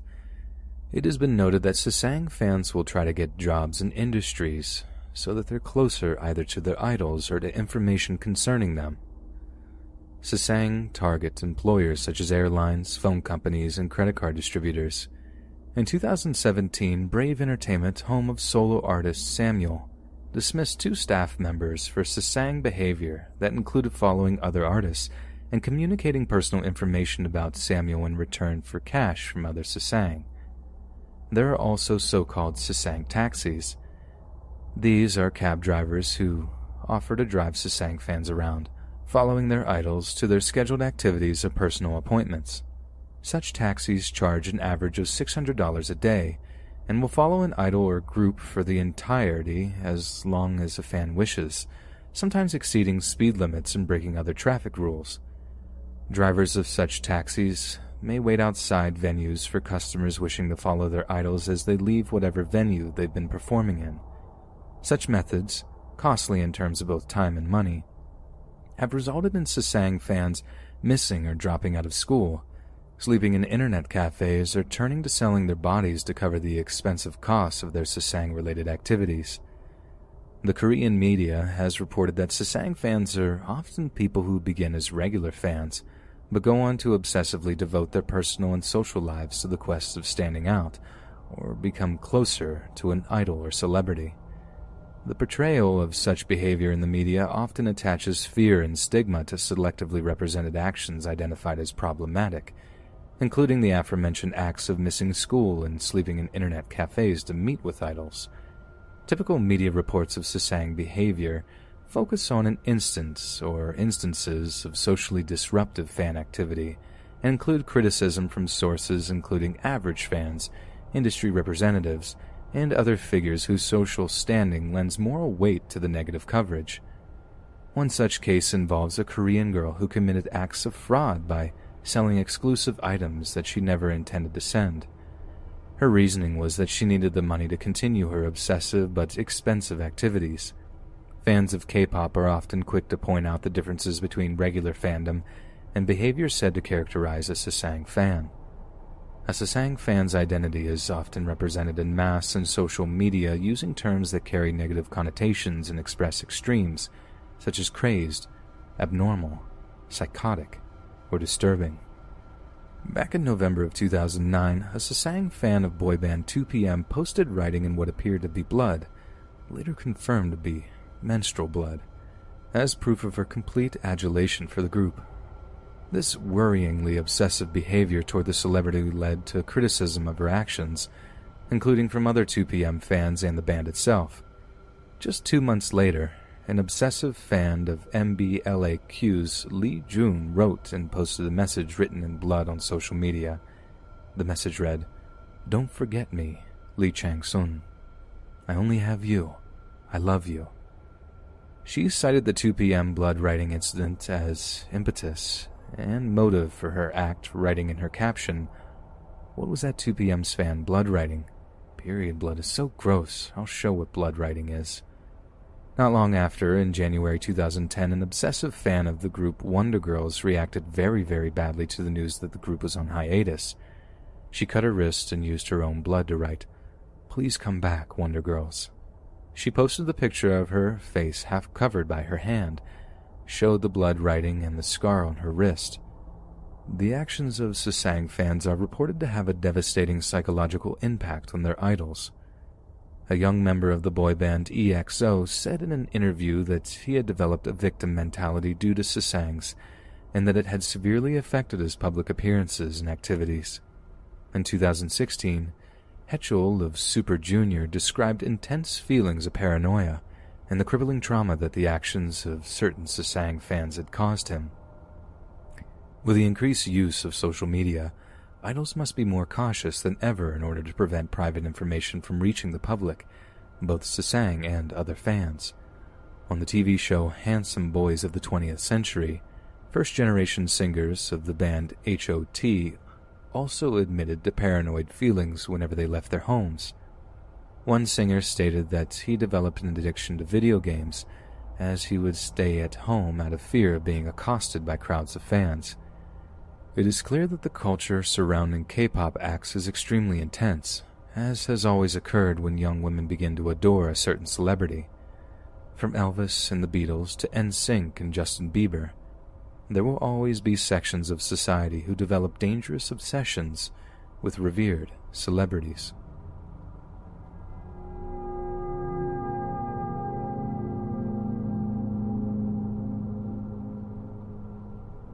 Born in 1972 in Quebec, Genevieve Sabourin is an actress who mostly worked on low budget commercials in her native Canada. But the actress also had smaller roles in movies like Swindle, Eternal, and even Eddie Murphy's Pluto Nash from 2002.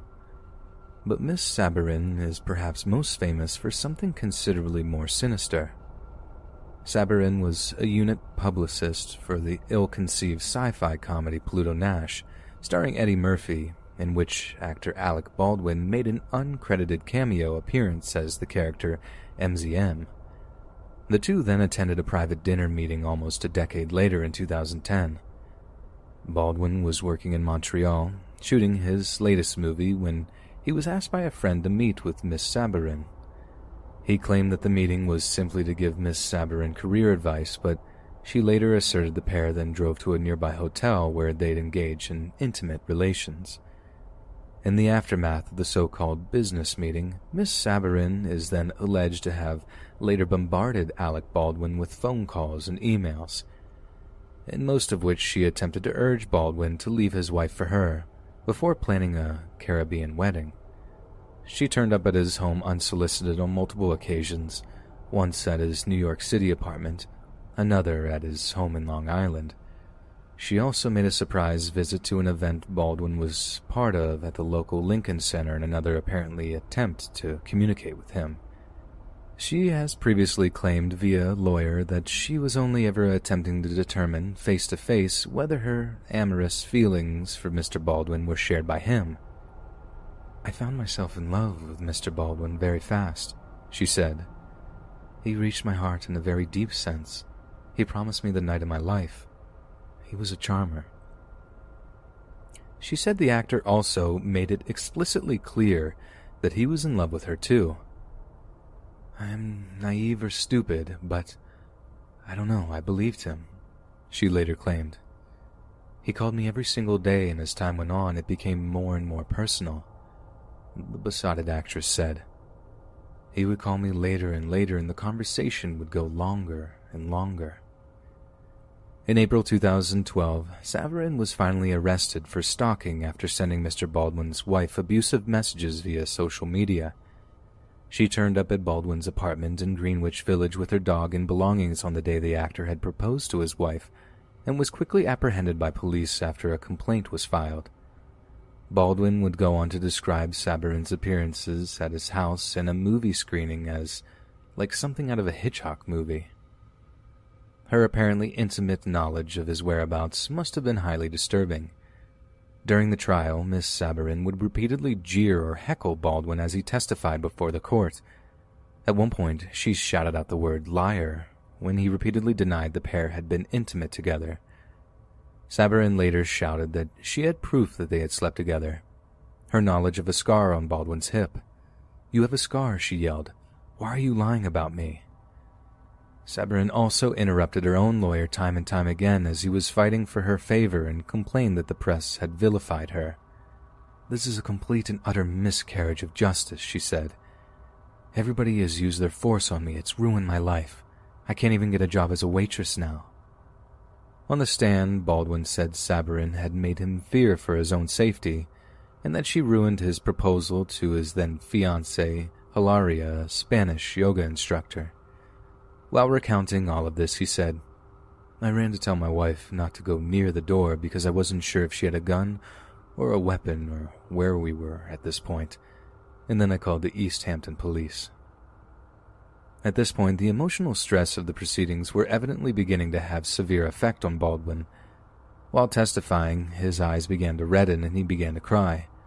Again, Sabourin, as if live tweeting from her seat, shouted, Why is he crying? He has nothing to cry about. He's not the victim here. Baldwin said that on an average day he would get 20, 30, or sometimes 50 voicemails from Sabourin, some featuring her crying, some laughing, with a grand total numbering in the thousands. As Baldwin shared this shocking information with the court, Sabourin reportedly shouted, No, and are you crazy? until the judge ordered her to be silent. Mr. Baldwin's wife, Hilaria, also took the stand and spoke about her fear of Sabourin, revealing that she had been forced to radically change her yoga teaching schedule after Sabourin confronted her on the street. Hilaria also told the court that Sabourin had tweeted frequently under her handle Scarface Madam. Sabourin, according to Baldwin, was reportedly the on and off mistress of Scarface producer Martin Bregman. She told the court that Miss Sabourin relentlessly harassed her in increasingly threatening ways, even during her pregnancy. She cited a tweet from Sabourin that stated she hoped Hilaria would have a miscarriage. This feels like there's nothing we can do to make this stop. I'm terrified of her, she told jurors during an emotional account of the ordeal. At one point, as a direct result of all her interruptions, Genevieve Sabourin was escorted out of the courtroom by her lawyer and bailiffs after the judge threatened to hold her in contempt of court. Tensions remained high for the entire trial. At one point, when Mr. Baldwin left the courtroom, he told a nuisance reporter he recognized, I hope you choke to death, you miserable scumbag. On the 14th of November 2013, Sabourin was convicted on five counts of harassment and sentenced to 210 days in prison. The judge sentenced Sabourin to an extra 30 days imprisonment because she had disrupted the trial proceedings over and over again and thus failed to give due respect to the court. Miss Sabourin cried in court as a Manhattan judge sentenced her to seven months in prison for stalking Baldwin. Judge Thomas Mandelbaum said Sabourin had engaged in a relentless and escalating campaign of threats that showed an utter lack of respect for the law. The Canadian actress was found guilty of attempting aggravated harassment, harassment, attempted contempt of court, and stalking. Sabourin was taken away in handcuffs and told she would be fined $250 should she contact Baldwin or his family over the next five years.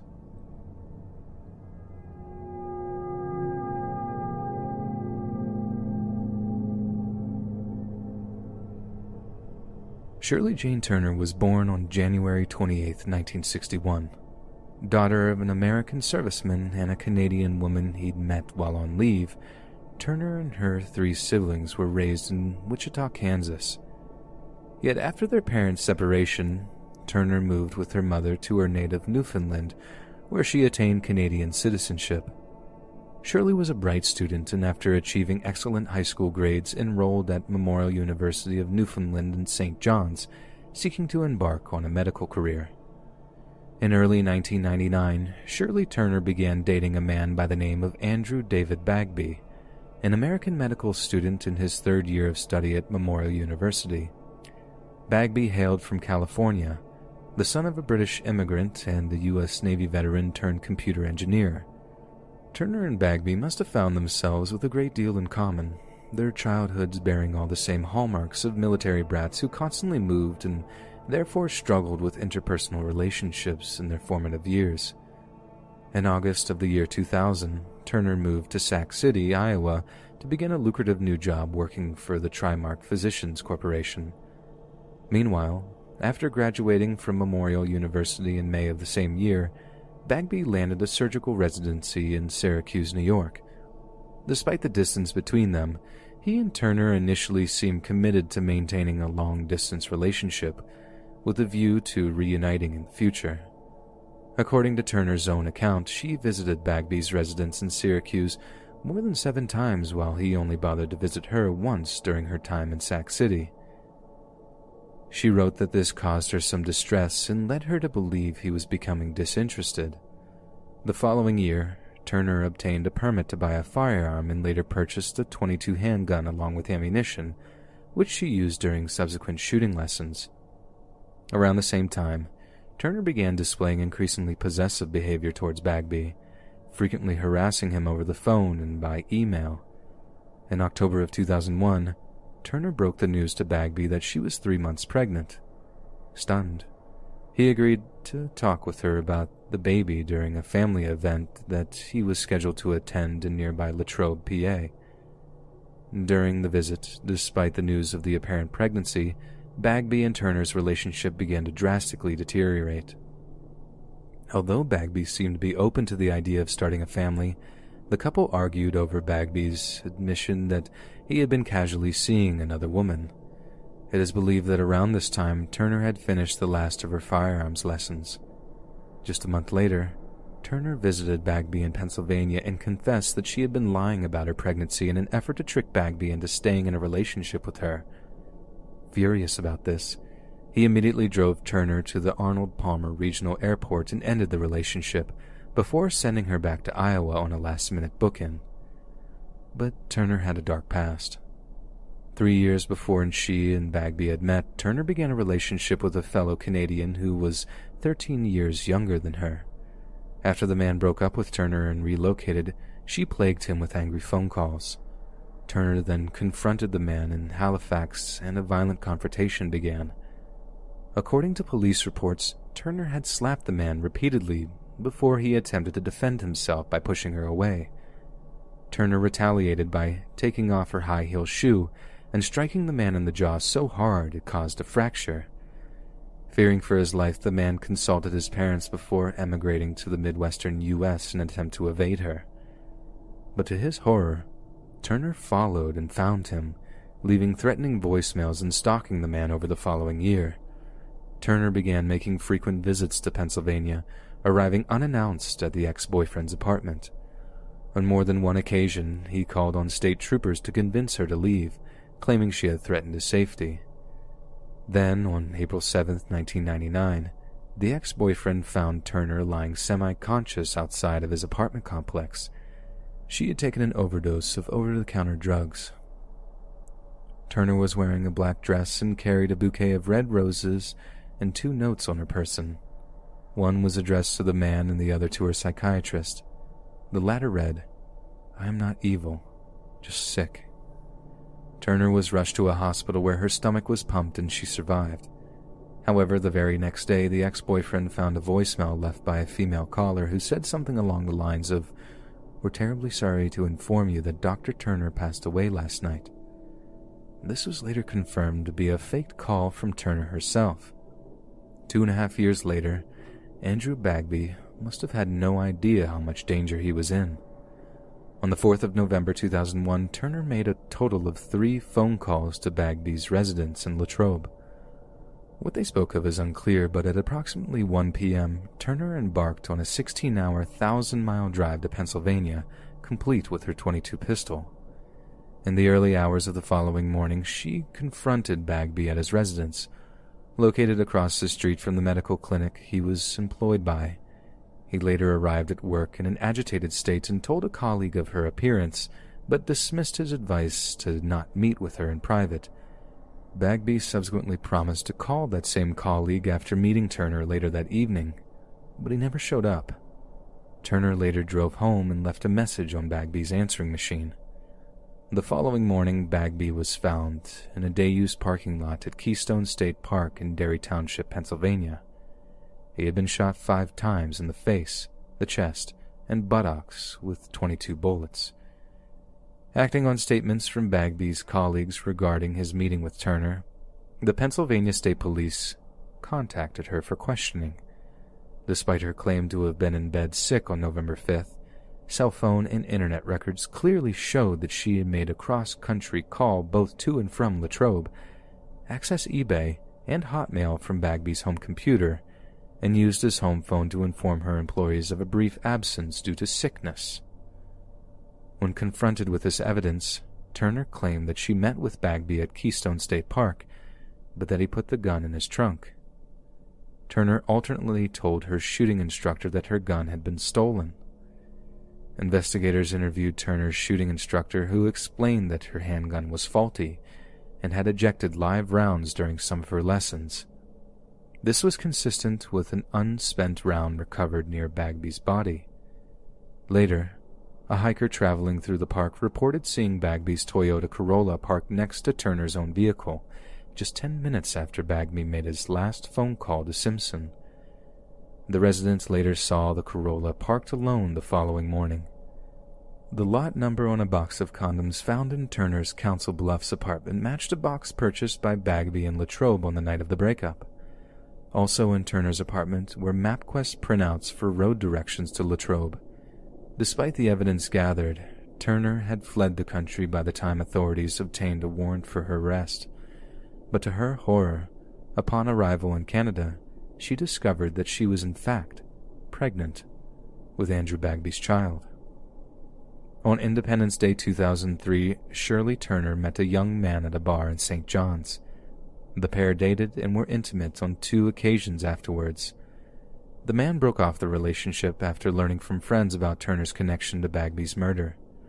Turner subsequently made a total of 200 threatening phone calls to the man over the following month. Turner claimed to have gotten pregnant by the man, but no evidence was ever found showing this to be the case. The man contacted the Royal Newfoundland Constabulary on three occasions to complain about Turner's harassment, which violated the terms of her bail and would have been grounds to lose custody of her son Zachary. Because the man did not identify himself and declined to file any criminal complaint against Turner, no investigation was launched by the RNC. When an RNC constable contacted Turner's lawyer about the harassment, Turner denied the allegations. On August 18, 2003, Turner purchased multiple packets of sleeping pills from a St. John's pharmacy. She then drove with Zachary to nearby Conception Bay South, where her former boyfriend lived. There, Turner parked her car near his house and left photographs of herself and Zachary, as well as a used tampon on the front seat. Police concluded that she was attempting to frame the boyfriend for the impending murder suicide. After spiking Zachary's baby formula with Ativan and ingesting it herself, Turner strapped the infant to her chest and jumped off a fishing wharf into the Atlantic Ocean. Both drowned. She had no intention of losing custody to Bagby's parents. It was determined that Zachary Turner was rendered unconscious by the Ativan and did not suffer.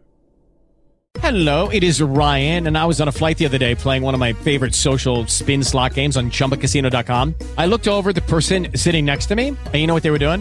They were also playing Chumba Casino. Coincidence? I think not. Everybody's loving having fun with it. Chumba Casino is home to hundreds of casino style games that you can play for free anytime, anywhere, even at 30,000 feet. So sign up now at chumbacasino.com to claim your free welcome bonus. That's chumbacasino.com and live the Chumba life. No purchase necessary. Group. Void prohibited by law. See terms and conditions. 18 plus.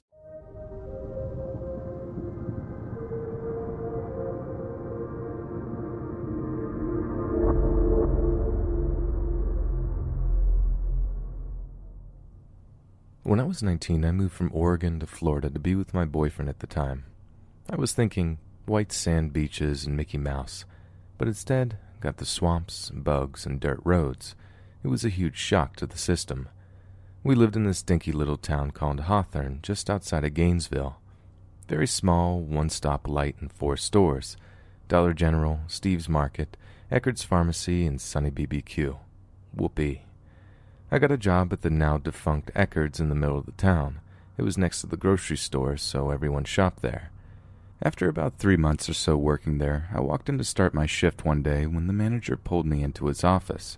Laid out on his desk was about 30 to 40 open letters, all addressed by hand, to me. Do you know this person? My manager asked. No, I thought to myself. Read one. So I picked the cheerful yellow one. Inside were two handwritten letters and a magazine cut out of a woman with long blonde hair, just like me. As the Eckerd manager watched on, I read the letter. I skipped around a lot of confusion, desperately trying to find out why I'm in this room. From what I read, it was mostly someone imagining what spending time with me would be like. There were descriptions and comments about my hair, washing it, smelling it, and something about the moonlight. A few sentences were highlighted, others were underlined. My first thought was, Am I getting fired? Do you know this David Elrod? Hair. I said yes, I think so. The tall, lanky guy with thick glasses and frizzy dark blonde hair. The regular who comes in a couple of times a week to pick up a Diet Coke and medication for his mom. Late twenties and obviously socially or mentally challenged. On rare occasions, he would make small talk as I rang up his soda. Once or twice, he would linger at my register or stare at me, but I figured he was just trying to adjust his eyes or had poor social cues. Harmless compared to some of the other people I've met here in Florida, so I didn't pay him any mind. Until that day in the Eckerd's office. I knew he wrote the letters because of a strange encounter two weeks earlier. While working, he came up behind me and caressed my hair. I had to remove it from his hands, and he apologized. Weird. No harm. I went back to work. After telling my manager this, he informed me that the customer was going to be banned from the store, and I was being sent home while they worked out the details. What details? Confused, I walked out of the store and drove home. Strange. Two hours after I got home from my non shift at work, there was a knock at the door. I look out my window and see what resembles a SWAT team. I saw men in tactical gear with large weapons, two men dressed in suits, and several uniformed cops. In what seemed like slow motion at the time, I opened the door. A female officer holds up a few oddly familiar letters.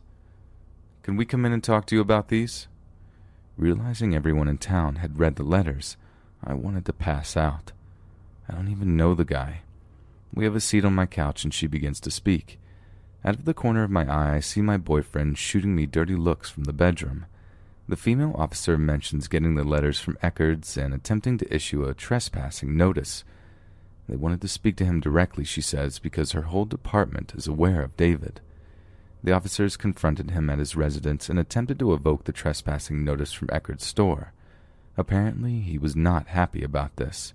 He insisted for over 45 minutes how this was all a big mistake, and I wanted to talk to him. He was so combative and persistent, they decided to pursue stalking charges. Stalking charges, I thought. She continues. You need to be aware that David killed and partially dismembered his mother when he was 12 years old. He was released from a juvenile psychiatric facility less than four years ago. Diet Coke. We found disturbing materials at his house, she continued. We believe he's been stalking you. My mind kept wondering. Is my mom's favorite drink, he would say. David was arrested the next day for stalking after he was found in the Eckerd's parking lot, but the last official word was he went back to the psychiatric hospital, at least temporarily. I didn't have the chance to read the letters in full before they were entered into some vault of evidence, nor did they explain what they found at his house, so I never had the complete picture of what was happening. My boyfriend at the time was a huge idiot about the whole thing, so I moved back to Oregon a week later. Besides, who wants to hang around when Norman Bates is fixated on you?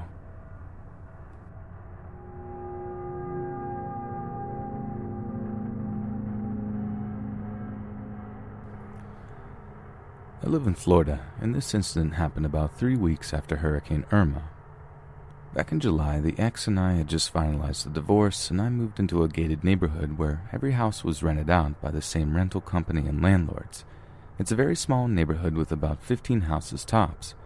All 15 houses are bordered around a man made lake with the backyards facing the lake. No one really has a fenced backyard. When you walk out of your back door, you see the lake in front of you and your neighbor's backyard on each side of you. Everyone in the neighborhood seemed very close. Someone was always hosting a family friendly party or barbecue or having people over to watch sports. I was, and am still depressed about my divorce, so I never partook in these social gatherings. The only person I got to know was my next door neighbor, Steve, an active Navy soldier with a huge love for guns. Steve is the true hero in this nightmare. My daughter Alice is four years old, and I get her every weekend. Alice's bedroom window faces the backyard towards the lake. I spoil that girl to death. She truly is my everything, and I count down the days to the weekend every week just to be with her. That's why I was upset when Irma came and I had to go almost three weekends without seeing her. The weekend before the storm, she was with her mom. Then, obviously, the weekend of the storm, she was with her mom. Then, on top of that, the weekend after, she had to be with her mom because my power was still out. No AC in Florida. Was miserable. The humidity was so bad that week that I slept in my daughter's room the whole week because she was the only room with a window that faced the lake. I opened the window, exposing just the window screen, so the wind from the lake could cool the room as much as possible while I slept. Eventually, the power comes back and Alice starts visiting me again like normal. That was when the nightmare started. My daughter would explain about the singing lady and how she doesn't like her anymore. I thought maybe she was referring to one of my ex's friends or one of the teachers at her school. Maybe there was a teacher at her school that sang to the kids and that she didn't like it. But that Saturday night, Alice woke up in the middle of the night screaming bloody murder. I ran into her room and turned on the light and found her hiding under her covers. I asked her what was wrong, and all she could do was point to an empty corner of her room and yell, Look, look. There was nothing there. She was acting as if though she had seen a ghost. After I calmed her down, she started to talk about the singing lady again. Please tell the singing lady not to come back. Please, Daddy, make her go away, she would say. Obviously, she is having nightmares, right? I showed her that there was nothing in the closet and nothing under the bed and that there was nothing to be afraid of. She calmed down and went back to sleep. I went back to my room and quickly fell back asleep as well. It couldn't have been more than 20 minutes before Alice comes running into my room screaming. She's back! She's back!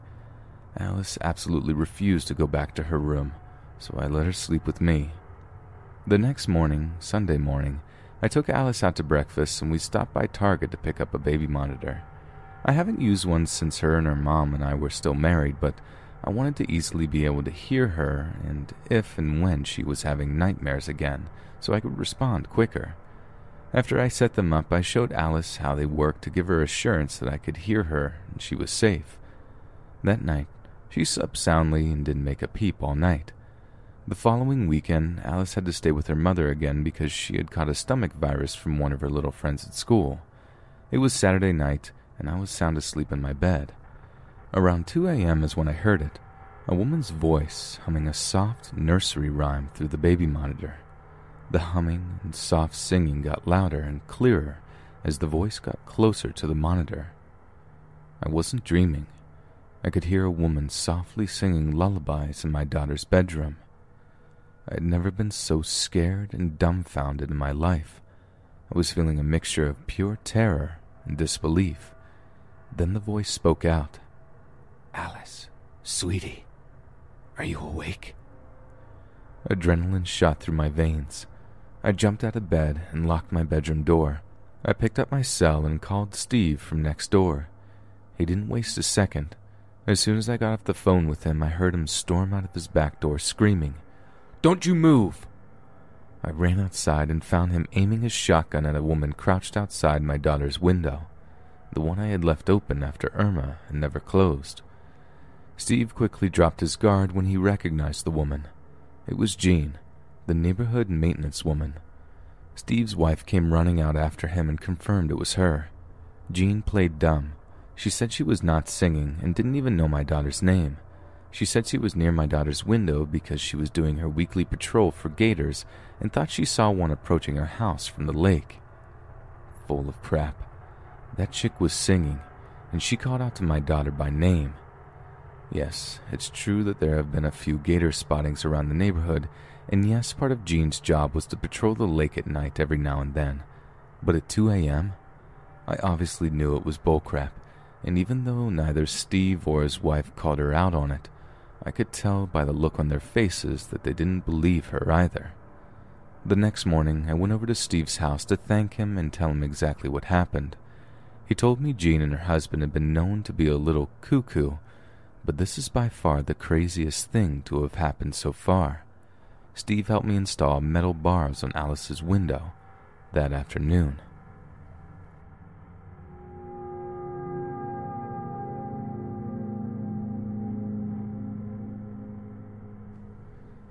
I'm a proud Floridian. At the time of this story, in the early 2000s, I was going to college in South Florida and lived with my family in my hometown in the Florida Panhandle. It was about a seven hour drive up through Central Florida to get between the two places, so I mostly only went home for the holidays. It was the Thanksgiving of my junior year, and I was excited that I had managed to rearrange my midterms to be able to leave campus three days ahead of everyone else. I was hoping to beat the masses of traffic and was hoping for a quick trip back home. My roommates wanted to have a last meal together before we all left for break, so I ate in the campus dining hall at around 4 p.m. and I set off on my journey back home at around 5:30. Around 10 p.m., I had just passed my two-thirds mark, where I always stopped at this little mom and pops type of diner by the side of the highway to grab a snack, use the restroom, and call my dad to let him know I was okay. I didn't have a cell phone yet. Well, I hadn't been there since summer, and the place was out of business. So, a little bummed out that I wasn't getting my chocolate chip pancakes, I just kept going.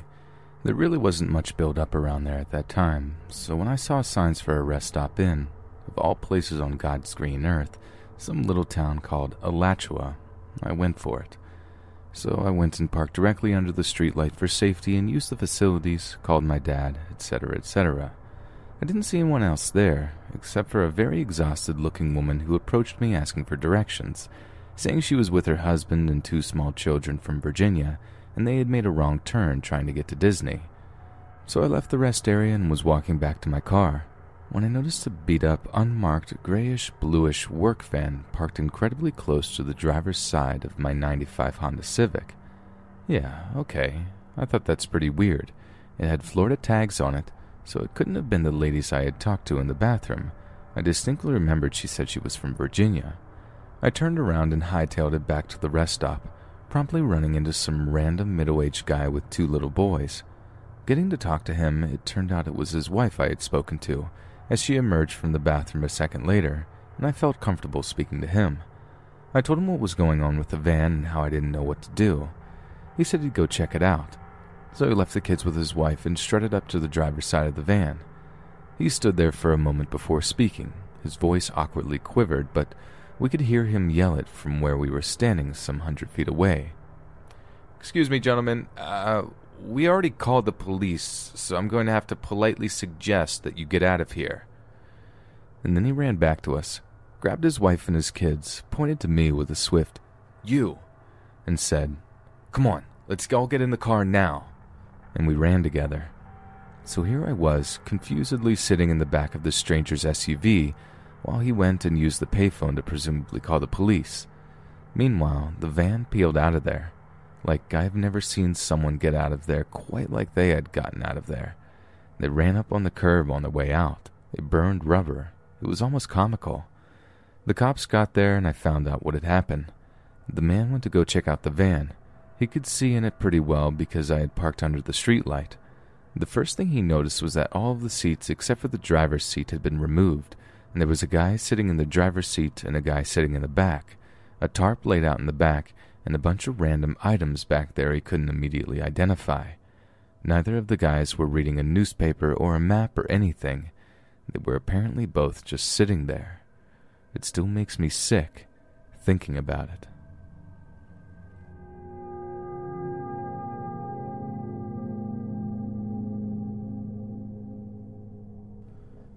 I was around five or six when this happened, and although some things are a little hard to recall, please forgive me as I attempt to translate memories of my childhood self along with what my mother and sister have told me since the terror instilled in me from this ordeal still remains.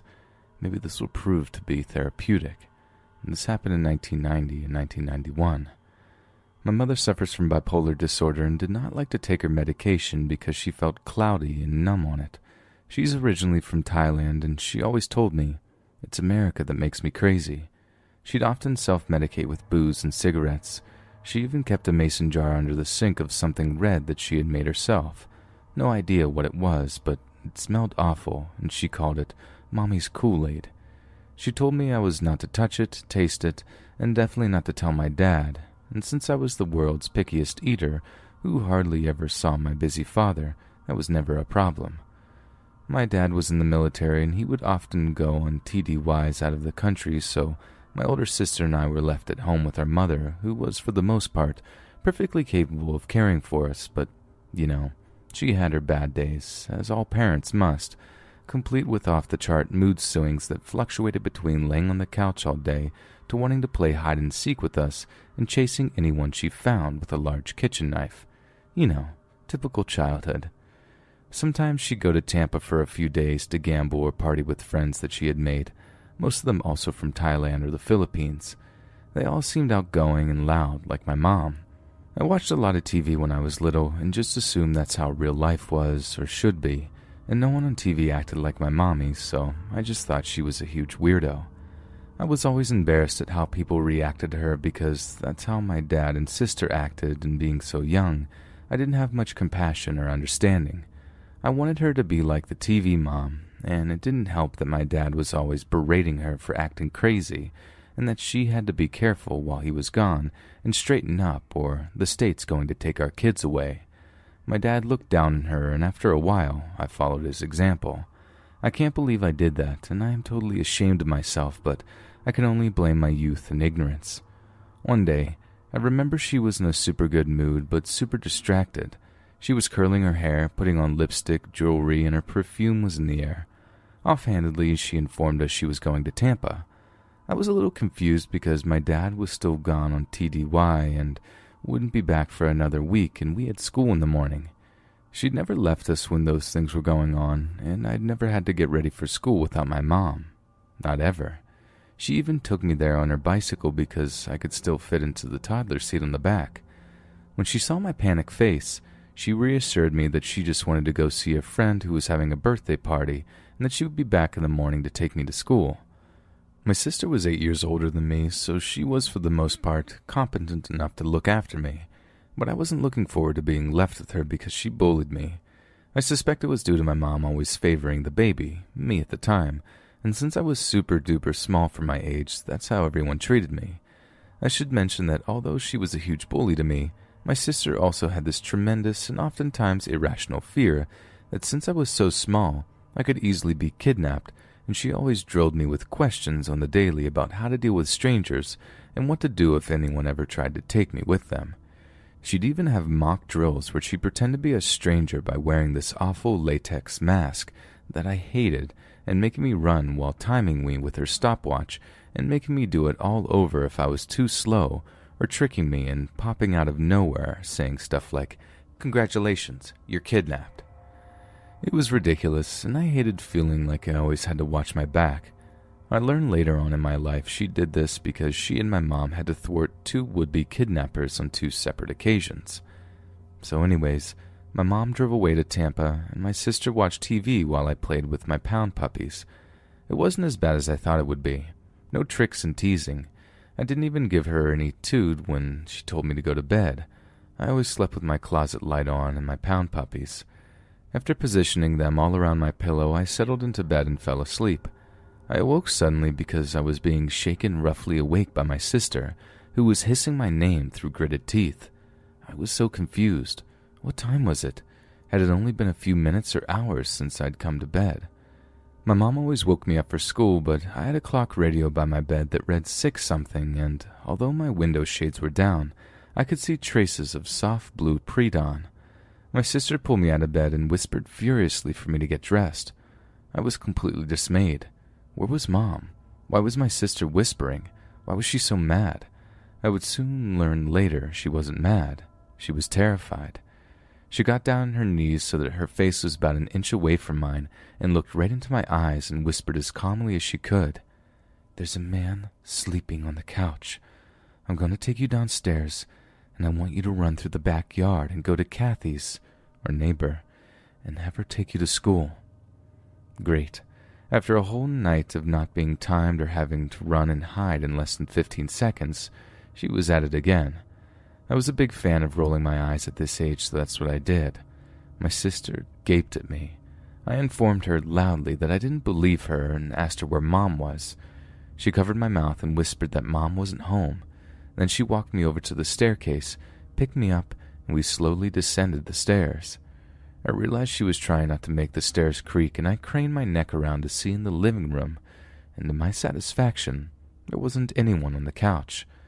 I looked at her triumphantly, like, yeah, right, who's on the couch? But she shook her head and pointed down, where the family room was by the garage, and half bath, which was on the lower level of the first story, not a basement, just like a down a hallway of four steps. After opening the door to this hallway, she put me down at the foot of these steps and motioned for me to go forward. We had thick curtains drawn in this room, and they were on orange and white and brown floral prints, so their outlines practically glowed as the sun came up behind them, and as my eyes adjusted, I made out a figure on our smaller couch who was turned away from us, facing the couch back. At first glance, I thought it was my mother because of the long hair and tan skin, but the hair on the back of my neck prickled as I realized this person was all balled up and seemed crammed into the couch, meaning they were a lot taller than my mother. Their shoulders were broader, and they were wearing dirty sneakers and painted stained jeans that were loose, like a man's, because it was a man. I started shaking all over. This had never happened before, and my parents weren't here, and I had no idea what to do. My sister put her hand back over my mouth and ran me back up the stairs. She closed the door quietly and pushed the lock button on it. She had locked him down there, which made me feel a little bit better. I put a lot of trust into locked doors. My sister took me to the kitchen and gave me my book bag, but not my lunchbox. And as I was about to inform her of this, she opened the backyard porch door and gave me the solemn look, so I shut up. She told me to run as fast as I could, not to stop until I got there, not to tell anyone about the man because she was going to take care of it. She helped me put on my backpack, then counted to three, just like in all the drills she made me do, and I took off. I dodged my dogs, I unlatched the chain link gate, I ran down the back walkway toward the driveway, across the front yard, and off our property. I wasn't allowed to cross the street, but here I was crossing it, flying across it even. I ran through other people's yards that were still wet with dew and didn't stop until I was knocking as hard as I could on Kathy's front door. Kathy opened the door in her bathrobe and her hair all mussy, and I told her she had to take me to school. That's all I said.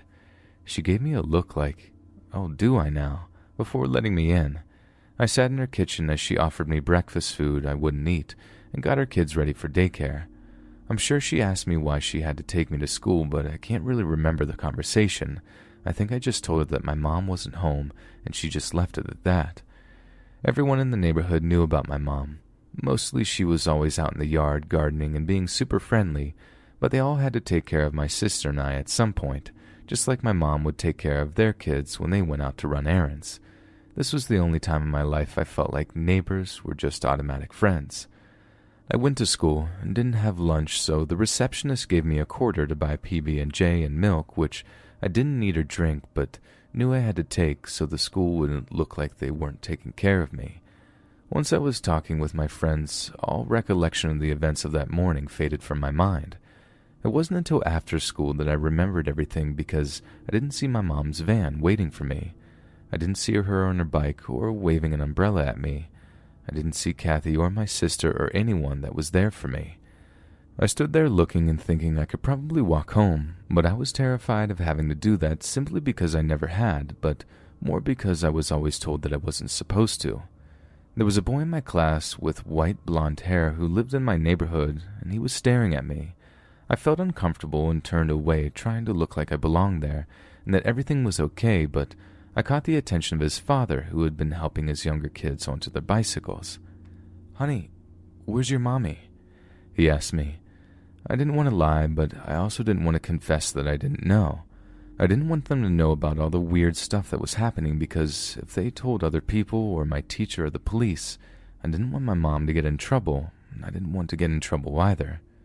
Do you want to walk with us? She lives close, right? He asked his son, who nodded. He made his son walk his bike and keep pace with me while we watched his younger kids. I think this kid asked me where my mom was, but I don't know what I told him, or if I told him anything because I knew his dad was listening.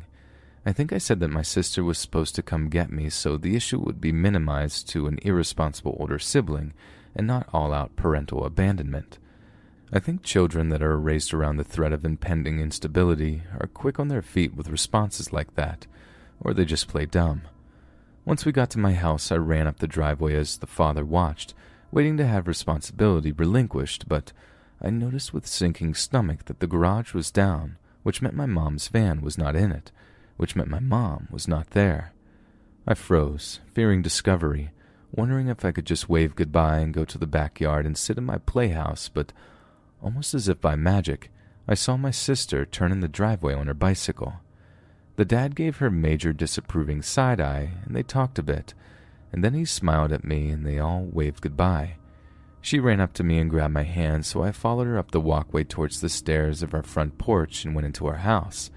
I asked her if the man was still here, and she said no. She told me after she saw that I made it to the neighbors, she went back down to the family room with the biggest knife she could find.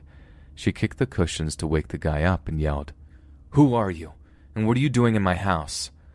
And he, seeing her towering above him with this knife and being super disoriented, probably hung over, screamed in bloody terror and cowered behind some pillows.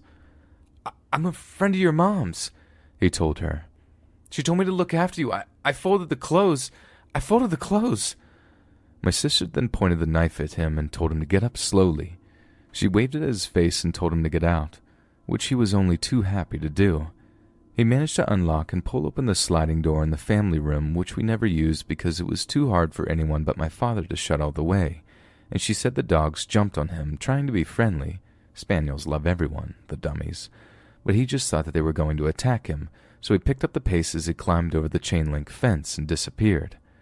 After locking everything up, so she thought, my sister said the phone rang and it was her mother. She said mom sounded drunk and asked her if we met her friend, and my sister flipped out on her. Our mother could not understand why she was so upset and explained that she was driving a few friends home when they met a real live Seminole walking down the road as they pulled over and harassed him long enough to find out he didn't have a place to stay that night so, being in a super good mood, since she loves making new friends, my mom told him he could stay at her house, but he had to fold some laundry and watch her kids so she could stay out and keep partying, and he agreed. She let him in through the garage, told him where to find the basket of laundry, which I do recall seeing neatly folded by the couch in the family room, and told him there's some beers in the fridge, but not to go up to the second story. My sister said it like she said, Well, I told him not to go upstairs like that ensured our safety or something. I wish I could end the story on a happy note because that right there seems like a great place to end it. It's kind of light and funny, even, but sadly, no. That weekend, my sister asked to sleep over at a friend's house and my mom let her. She always let us do stuff like that, and she was always being extra nice to us, I guess because of what happened earlier that week. She even told me I could have someone sleep over, so I called all my friends from best to worst around 8 to 9 p.m invited them to come sleep over. No notice at all, is just how I rolled, and, and though I expected they would all jump at the chance, sadly, one by one, their parents all said no. I kept trying to come up with more girls in my class that I could call until my mom told me it was too late and past my bedtime, so I made my way up the stairs full of the pouts. She asked if I wanted to sleep in her room and have a sleepover with her, but I just whined no, as mean as I could, and got ready for bed. All the energy I was putting into being a huge brat must have been exhausting because I fell asleep immediately. I woke up with a startle because my dogs were barking in the backyard. I remember I opened my eyes and instantly felt strange. It was pitch black. That shouldn't be. My closet light was always on. Always. Sometimes my dad would turn it off before he left work early in the morning, but I always woke up and turned it back on, even if the sun was almost up and I could see around in my room. When I was in bed, the closet light was on. Period. Besides, it was not only early in the morning this time and my dad was not home. I got super angry. Who turned out my light, I thought. I stared into the black until my eyes adjusted enough that I saw the darker black rectangle of my open bedroom door. I always left my door wide open, but in the dark, it looked like it was opening into a void, and anything or nothing was just through it. My anger faded, and I started to shake. I decided to leave the safety of my covers, walk over to my closet, and flip the switch back on. That would set everything right. I made my way over to the closet, felt around on the wall until I felt the switch and flipped it. Nothing. I flipped it off, then on again. Repeat, repeat. Nothing. It was still dark. I noticed the clock radio wasn't on either, and the lamp post by our mailbox wasn't emitting any light through my window shade either. My hopes sank as I came to the realization that the electricity was out. It wasn't storming, so it must have been the breaker box. I knew it was outside because sometimes I'd run a bath and water would stay cold, so my dad would go out to the backyard to wherever the thing was and flip it for me. I instantly regretted not sleeping in my mom's room and was deciding whether or not to be brave and feel my way down the hall to it. But I never had the chance to do this because suddenly I heard thumping, like someone was trudging around downstairs. If it was Christmas Eve, I would have been stoked, but it wasn't, and I knew that wasn't Santa. Maybe it was my mom trying to turn the electricity back on, but that seemed unlikely somehow. I backed away from my closet toward the foot of my bed where I kept all of my big stuffed animals propped against it and sat on top of them until the weight shifted them back and I sank into them. I felt safer having them all around me and only my head peeped through. I reached up my bed and pulled the covers down so they hung over the edge and covered my head so I could just peek through. If you walked into my room, the bed would be in the far right corner and the closet would be directly across from it on the same wall as the door. The door swung open to the right, so where I was, I couldn't see down the hallway anymore, but I could see through a crack of black by the hinges. I heard the trudging get louder until it was coming up the stairs.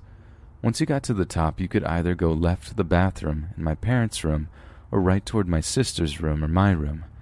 I wondered where this person would go, and I noticed there was a movement through the hinge crack coming toward my door, so I held my breath and closed my eyes tight. Whoever it was came in slowly as if they weren't sure about their surroundings. I heard them stop, then move over to my bed. I smelled something like Mommy's Kool Aid and heard them grab my pillow, then toss it toward the closet. I know because it hit me in the head and then tumbled to the floor.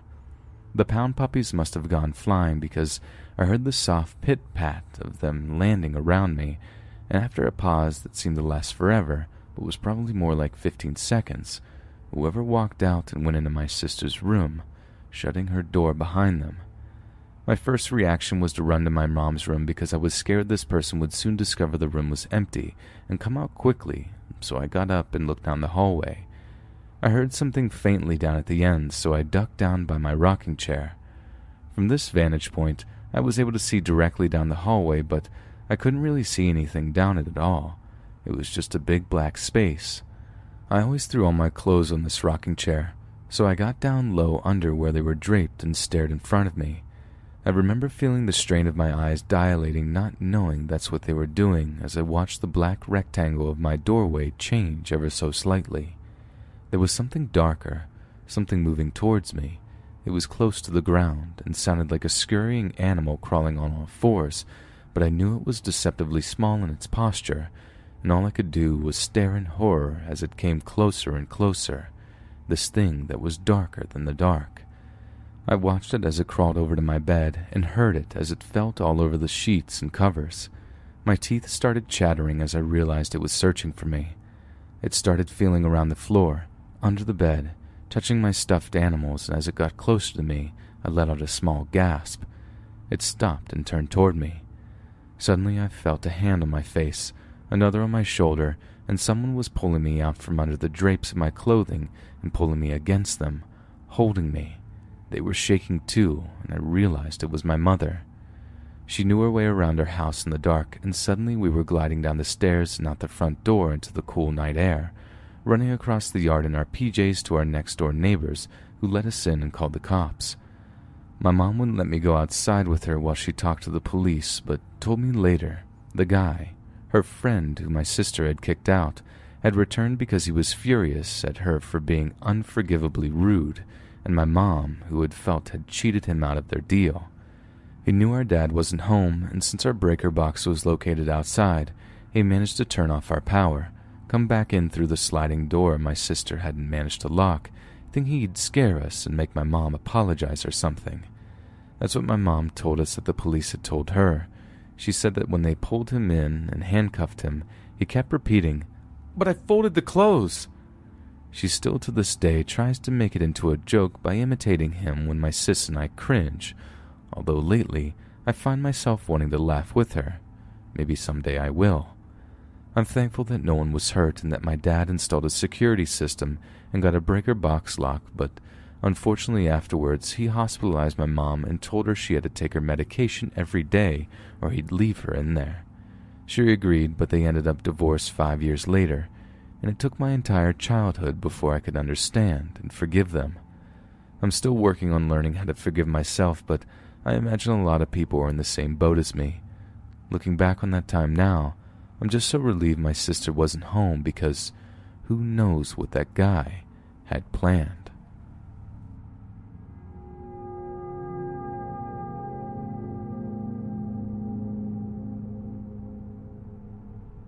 This happened almost two years ago when I was 22. I live in an area outside of Pittsburgh. I was single at the time, and the only thing I wanted to do was have fun and forget about my ex. I should say that I am a very cautious person verging on the paranoid sometimes. I've never even broken a bone. I never trusted anyone I didn't know. I learned my lessons very young. So I felt very equipped to go out by myself to the local bar because I knew how to make the environment safe. I made fast friends with the bartenders, got along with the regular guys there as well. I made it very clear to everyone that I didn't want any sort of romantic attention.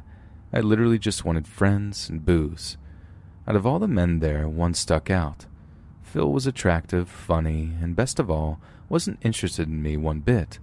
I had problems having male friends, as all of them always girlfriend zoned me eventually. Phil actually liked having me as a friend, nothing else. It was awesome. We went to the local bars all the time together. I'd be his wingman, he'd be my bodyguard. When guys hung around me too long and I wasn't interested, if Phil gave a look, he'd usher the guy away. Perfect setup. We both felt pretty safe no matter where we went, but neither of us saw this one coming.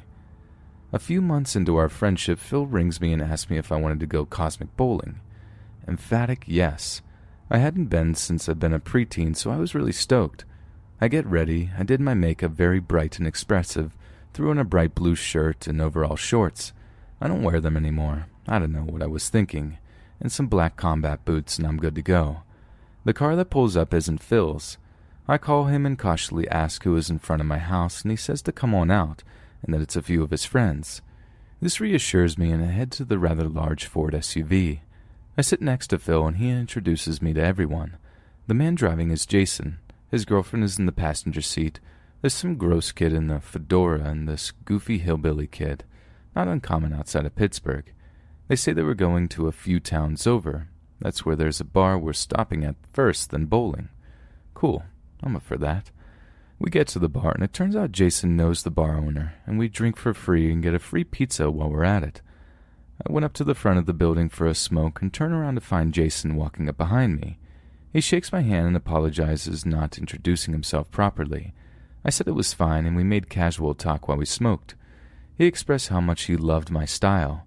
Burlesque rockabilly pinup is how I believe he described me. I thanked him and he began to tell me about the gay bar he DJs at and how his girlfriend isn't comfortable with the fact that he's bi. As a pansexual, I can relate to what he's going through. I immediately feel more at ease with him. I tended to trust men who weren't straight more because I felt as though they were less of a threat, which was a mistake in hindsight. His girlfriend came out and seemed annoyed with me, but I treated her very nicely as I understood it's easy to get jealous. We've all been there. Fast forward to bowling. Phil is way too drunk and ends up getting thrown out of the bowling alley. His girlfriend comes up to pick him up and apologizes that she can't take me home as well. I tell them that it's okay and I'll be safe. Jason agreed to take me home. Fast forward, bowling is over, and Jason decided to head back to the bar and have the owner reopen after hours for us. I thought that that was pretty freaking rad and that he had connections like that. They reopened the bar for us, and Jason actually tended the bar. I sat and talked with the owner for a while while Jason fed me alcohol. I kept trying to refuse, but he was really convincing. This shot tastes like a toasted marshmallow. You have to try it. Before I know it, I'm hammered. I don't remember much, but I do remember getting home safe, and I had made new friends. How exciting, I thought. Jason adds me on Facebook and invites me to the gay bar the very next day. I'm excited. I've never been to one he works at. I trusted him. The months go by and we were fast friends. I started to hang out with him without Phil. He would pick me up. I'd set up his DJ equipment at the bar and get him wherever he needed. Then party the night away and he'd take me home. Sometimes his girlfriend was there, but most times not. She didn't seem to like me still, but I was nothing but nice to her. It began to bother her. Maybe she saw something I didn't.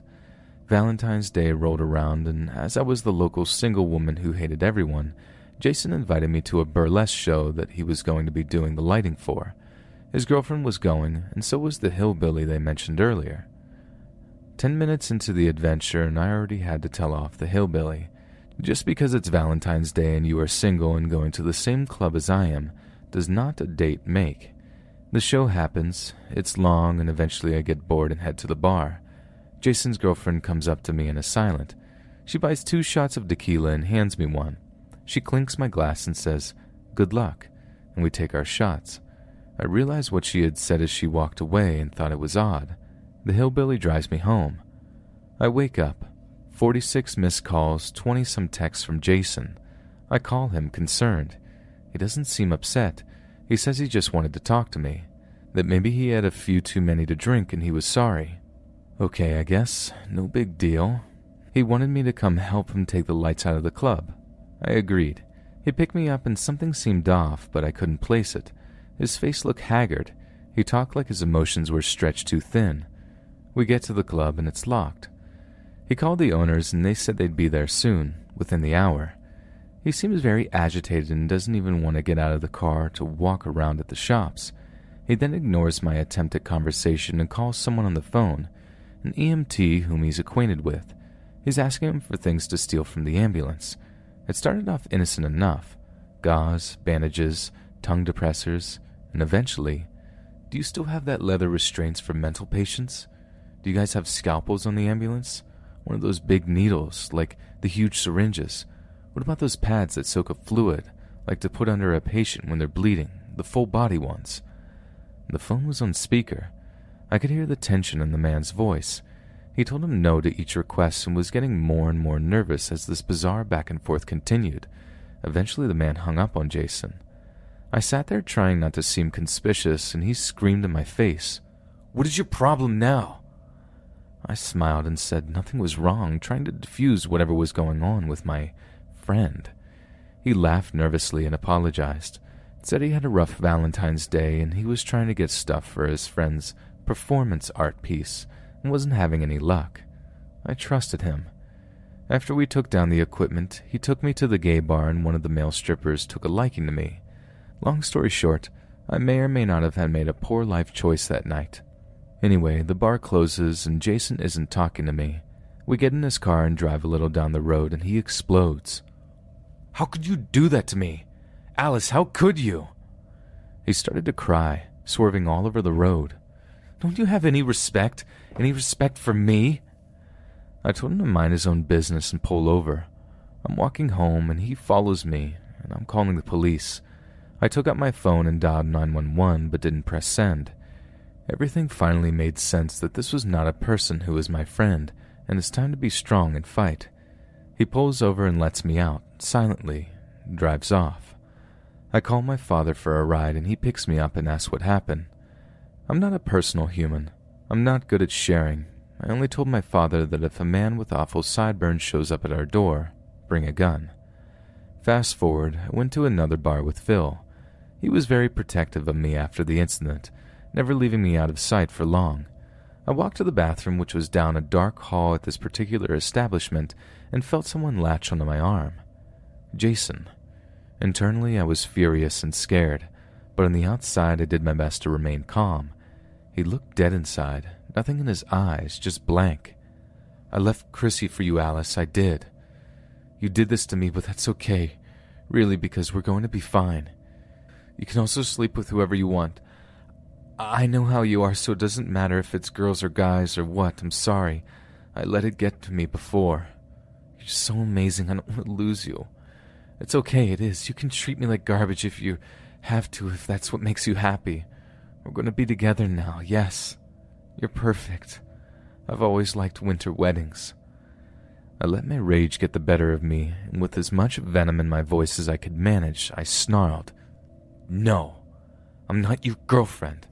I'm not, never have been, never will be attracted to you. You need to let go of me now, you pathetic little worm. He blinked and squeezed tighter and began to drag me towards the car. We're going to Florida now, and there's nothing you're going to be able to do about it. The next thing I know, I fall to the ground with him, and he let go. Phil was on top of him, beating the crap out of him. After he was satisfied, he took him by the shirt and dragged him out the door. A bartender helped me up. A few guys gathered around me and tried talking to me to calm me down. Some even apologized that they didn't see the confrontation in the hall go down. I didn't call the police because I wasn't thinking straight and didn't want Phil to get in trouble for beating him within an inch of his life. I don't know what his plans were with me down in Florida, but needless to say, I don't go out much anymore.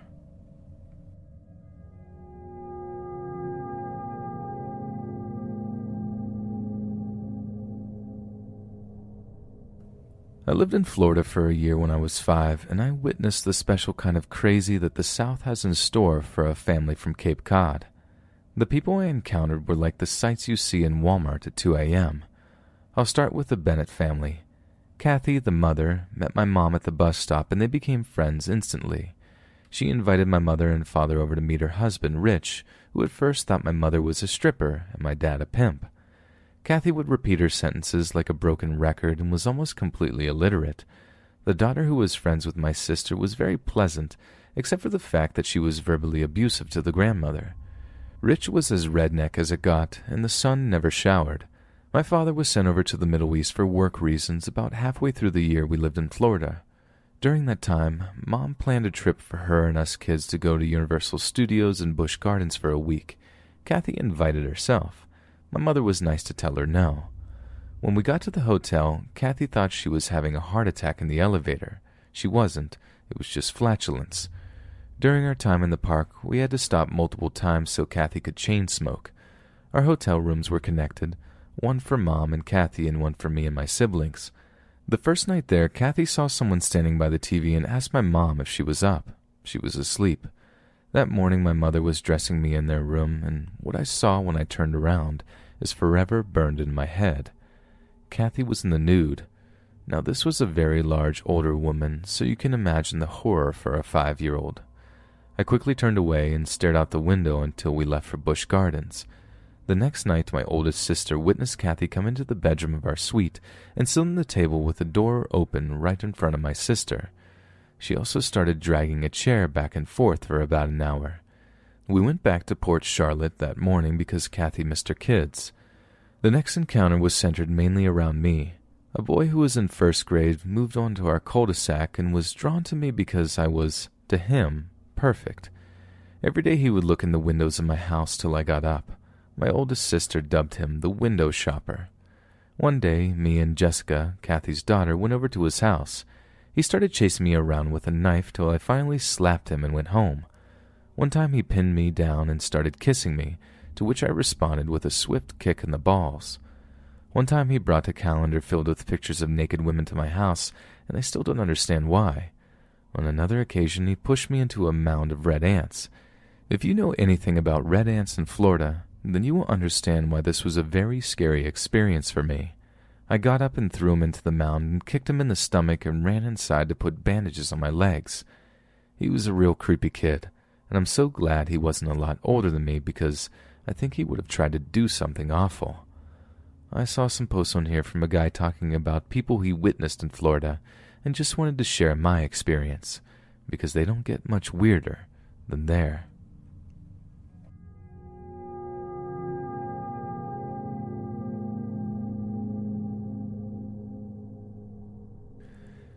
I was walking down the main street through Destin, Florida. Bright sunny day, me in a mini dress and flats and a jacket. Hey, this is Florida. This shouldn't be this big of a deal, right? So I'm walking along, and some guy in a white sedan pulls up next to me, asks me if I want to ride. I say no and keep walking. Next crosswalk, I cross the street because I can see that he has pulled in a few blocks down. I keep walking. I can see the guy notice me, pulls out, drives down a ways, then turns around. He drives back toward me, slowing as he gets close. I ignore him and keep walking. He takes a right, turns around, and pulls out the next block down, right in front of me. As I walk in front of his car, he asks if I want to ride. I ignore him. He makes the same maneuver again, pulling in front of me two blocks down. As I walk in front of his car again, he asks if I want to ride. I turn on him and yelled, I've told you three times that I don't want to ride. I'm not a prostitute. If you bother me again, I will call the police. Now get lost. He drove by a couple of more times, but he didn't accost me again. Needless to say, I didn't wear a mini dress in that town again.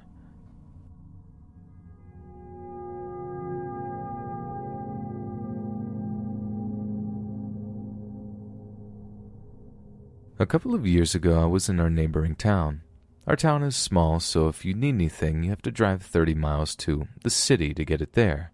Interstate 75 runs through the center of this town. While I was there, I stopped at a local sub shop to pick up lunch. As I was heading to my truck, I saw an older Lexus drive past, and a man put his seat down all the way. I didn't see his face much, but I saw his sleeved tattooed arm in the window. I got to my truck, hopped inside when the Lexus pulled up a few spots away. There were no other cars around me. A scraggly, cracked out looking woman got out of the car and ran up to my truck. I locked the doors and I cracked the window because I had already seen the man trying to hide in their car. These folks are up to no good, I thought. The woman started talking a hundred miles a minute. She tells me that she and her daughter, she says she in the car sleeping, left her abusive relationship and they're on their way to Florida to stay with family. She asked if I had any money to help them out. I told her Sorry, I don't have any cash. She kept on talking, and I just kept on listening instead of driving away like I should have. She's in tears now and really putting on a show. In the back of my mind, I kept thinking, There is a man in your car. I saw him. But I didn't mention it. She asked me if she and her daughter could follow me to the ATM to get them some money since they were about out of gas. I told her again, Sorry, no. I put my truck into drive and started to pull away. Her tears stopped, and she stormed off to her car.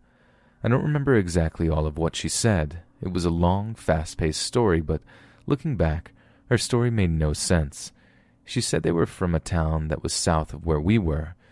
If she was truly heading to Florida, she wouldn't be north of her destination. I am guessing they were drug addicts trying to scam a few bucks off of people in parking lots. If they were really smart, the guy would have stayed at home and sent her out on her own. If I hadn't have seen him in the car, there's a good possibility I would have believed her story and given her some money to help her out. Hey friends, thanks for listening. If you got a story, be sure to submit them to my subreddit, r Let's Read Official, and give and receive feedback from the community, and maybe even hear it featured on the channel. And grab early access to all future narrations for just $1 a month on Patreon, and maybe even pick up some Let's Read merch on Spreadshirt. All links in the bio. Thanks so much, friends, and I'll see you again soon.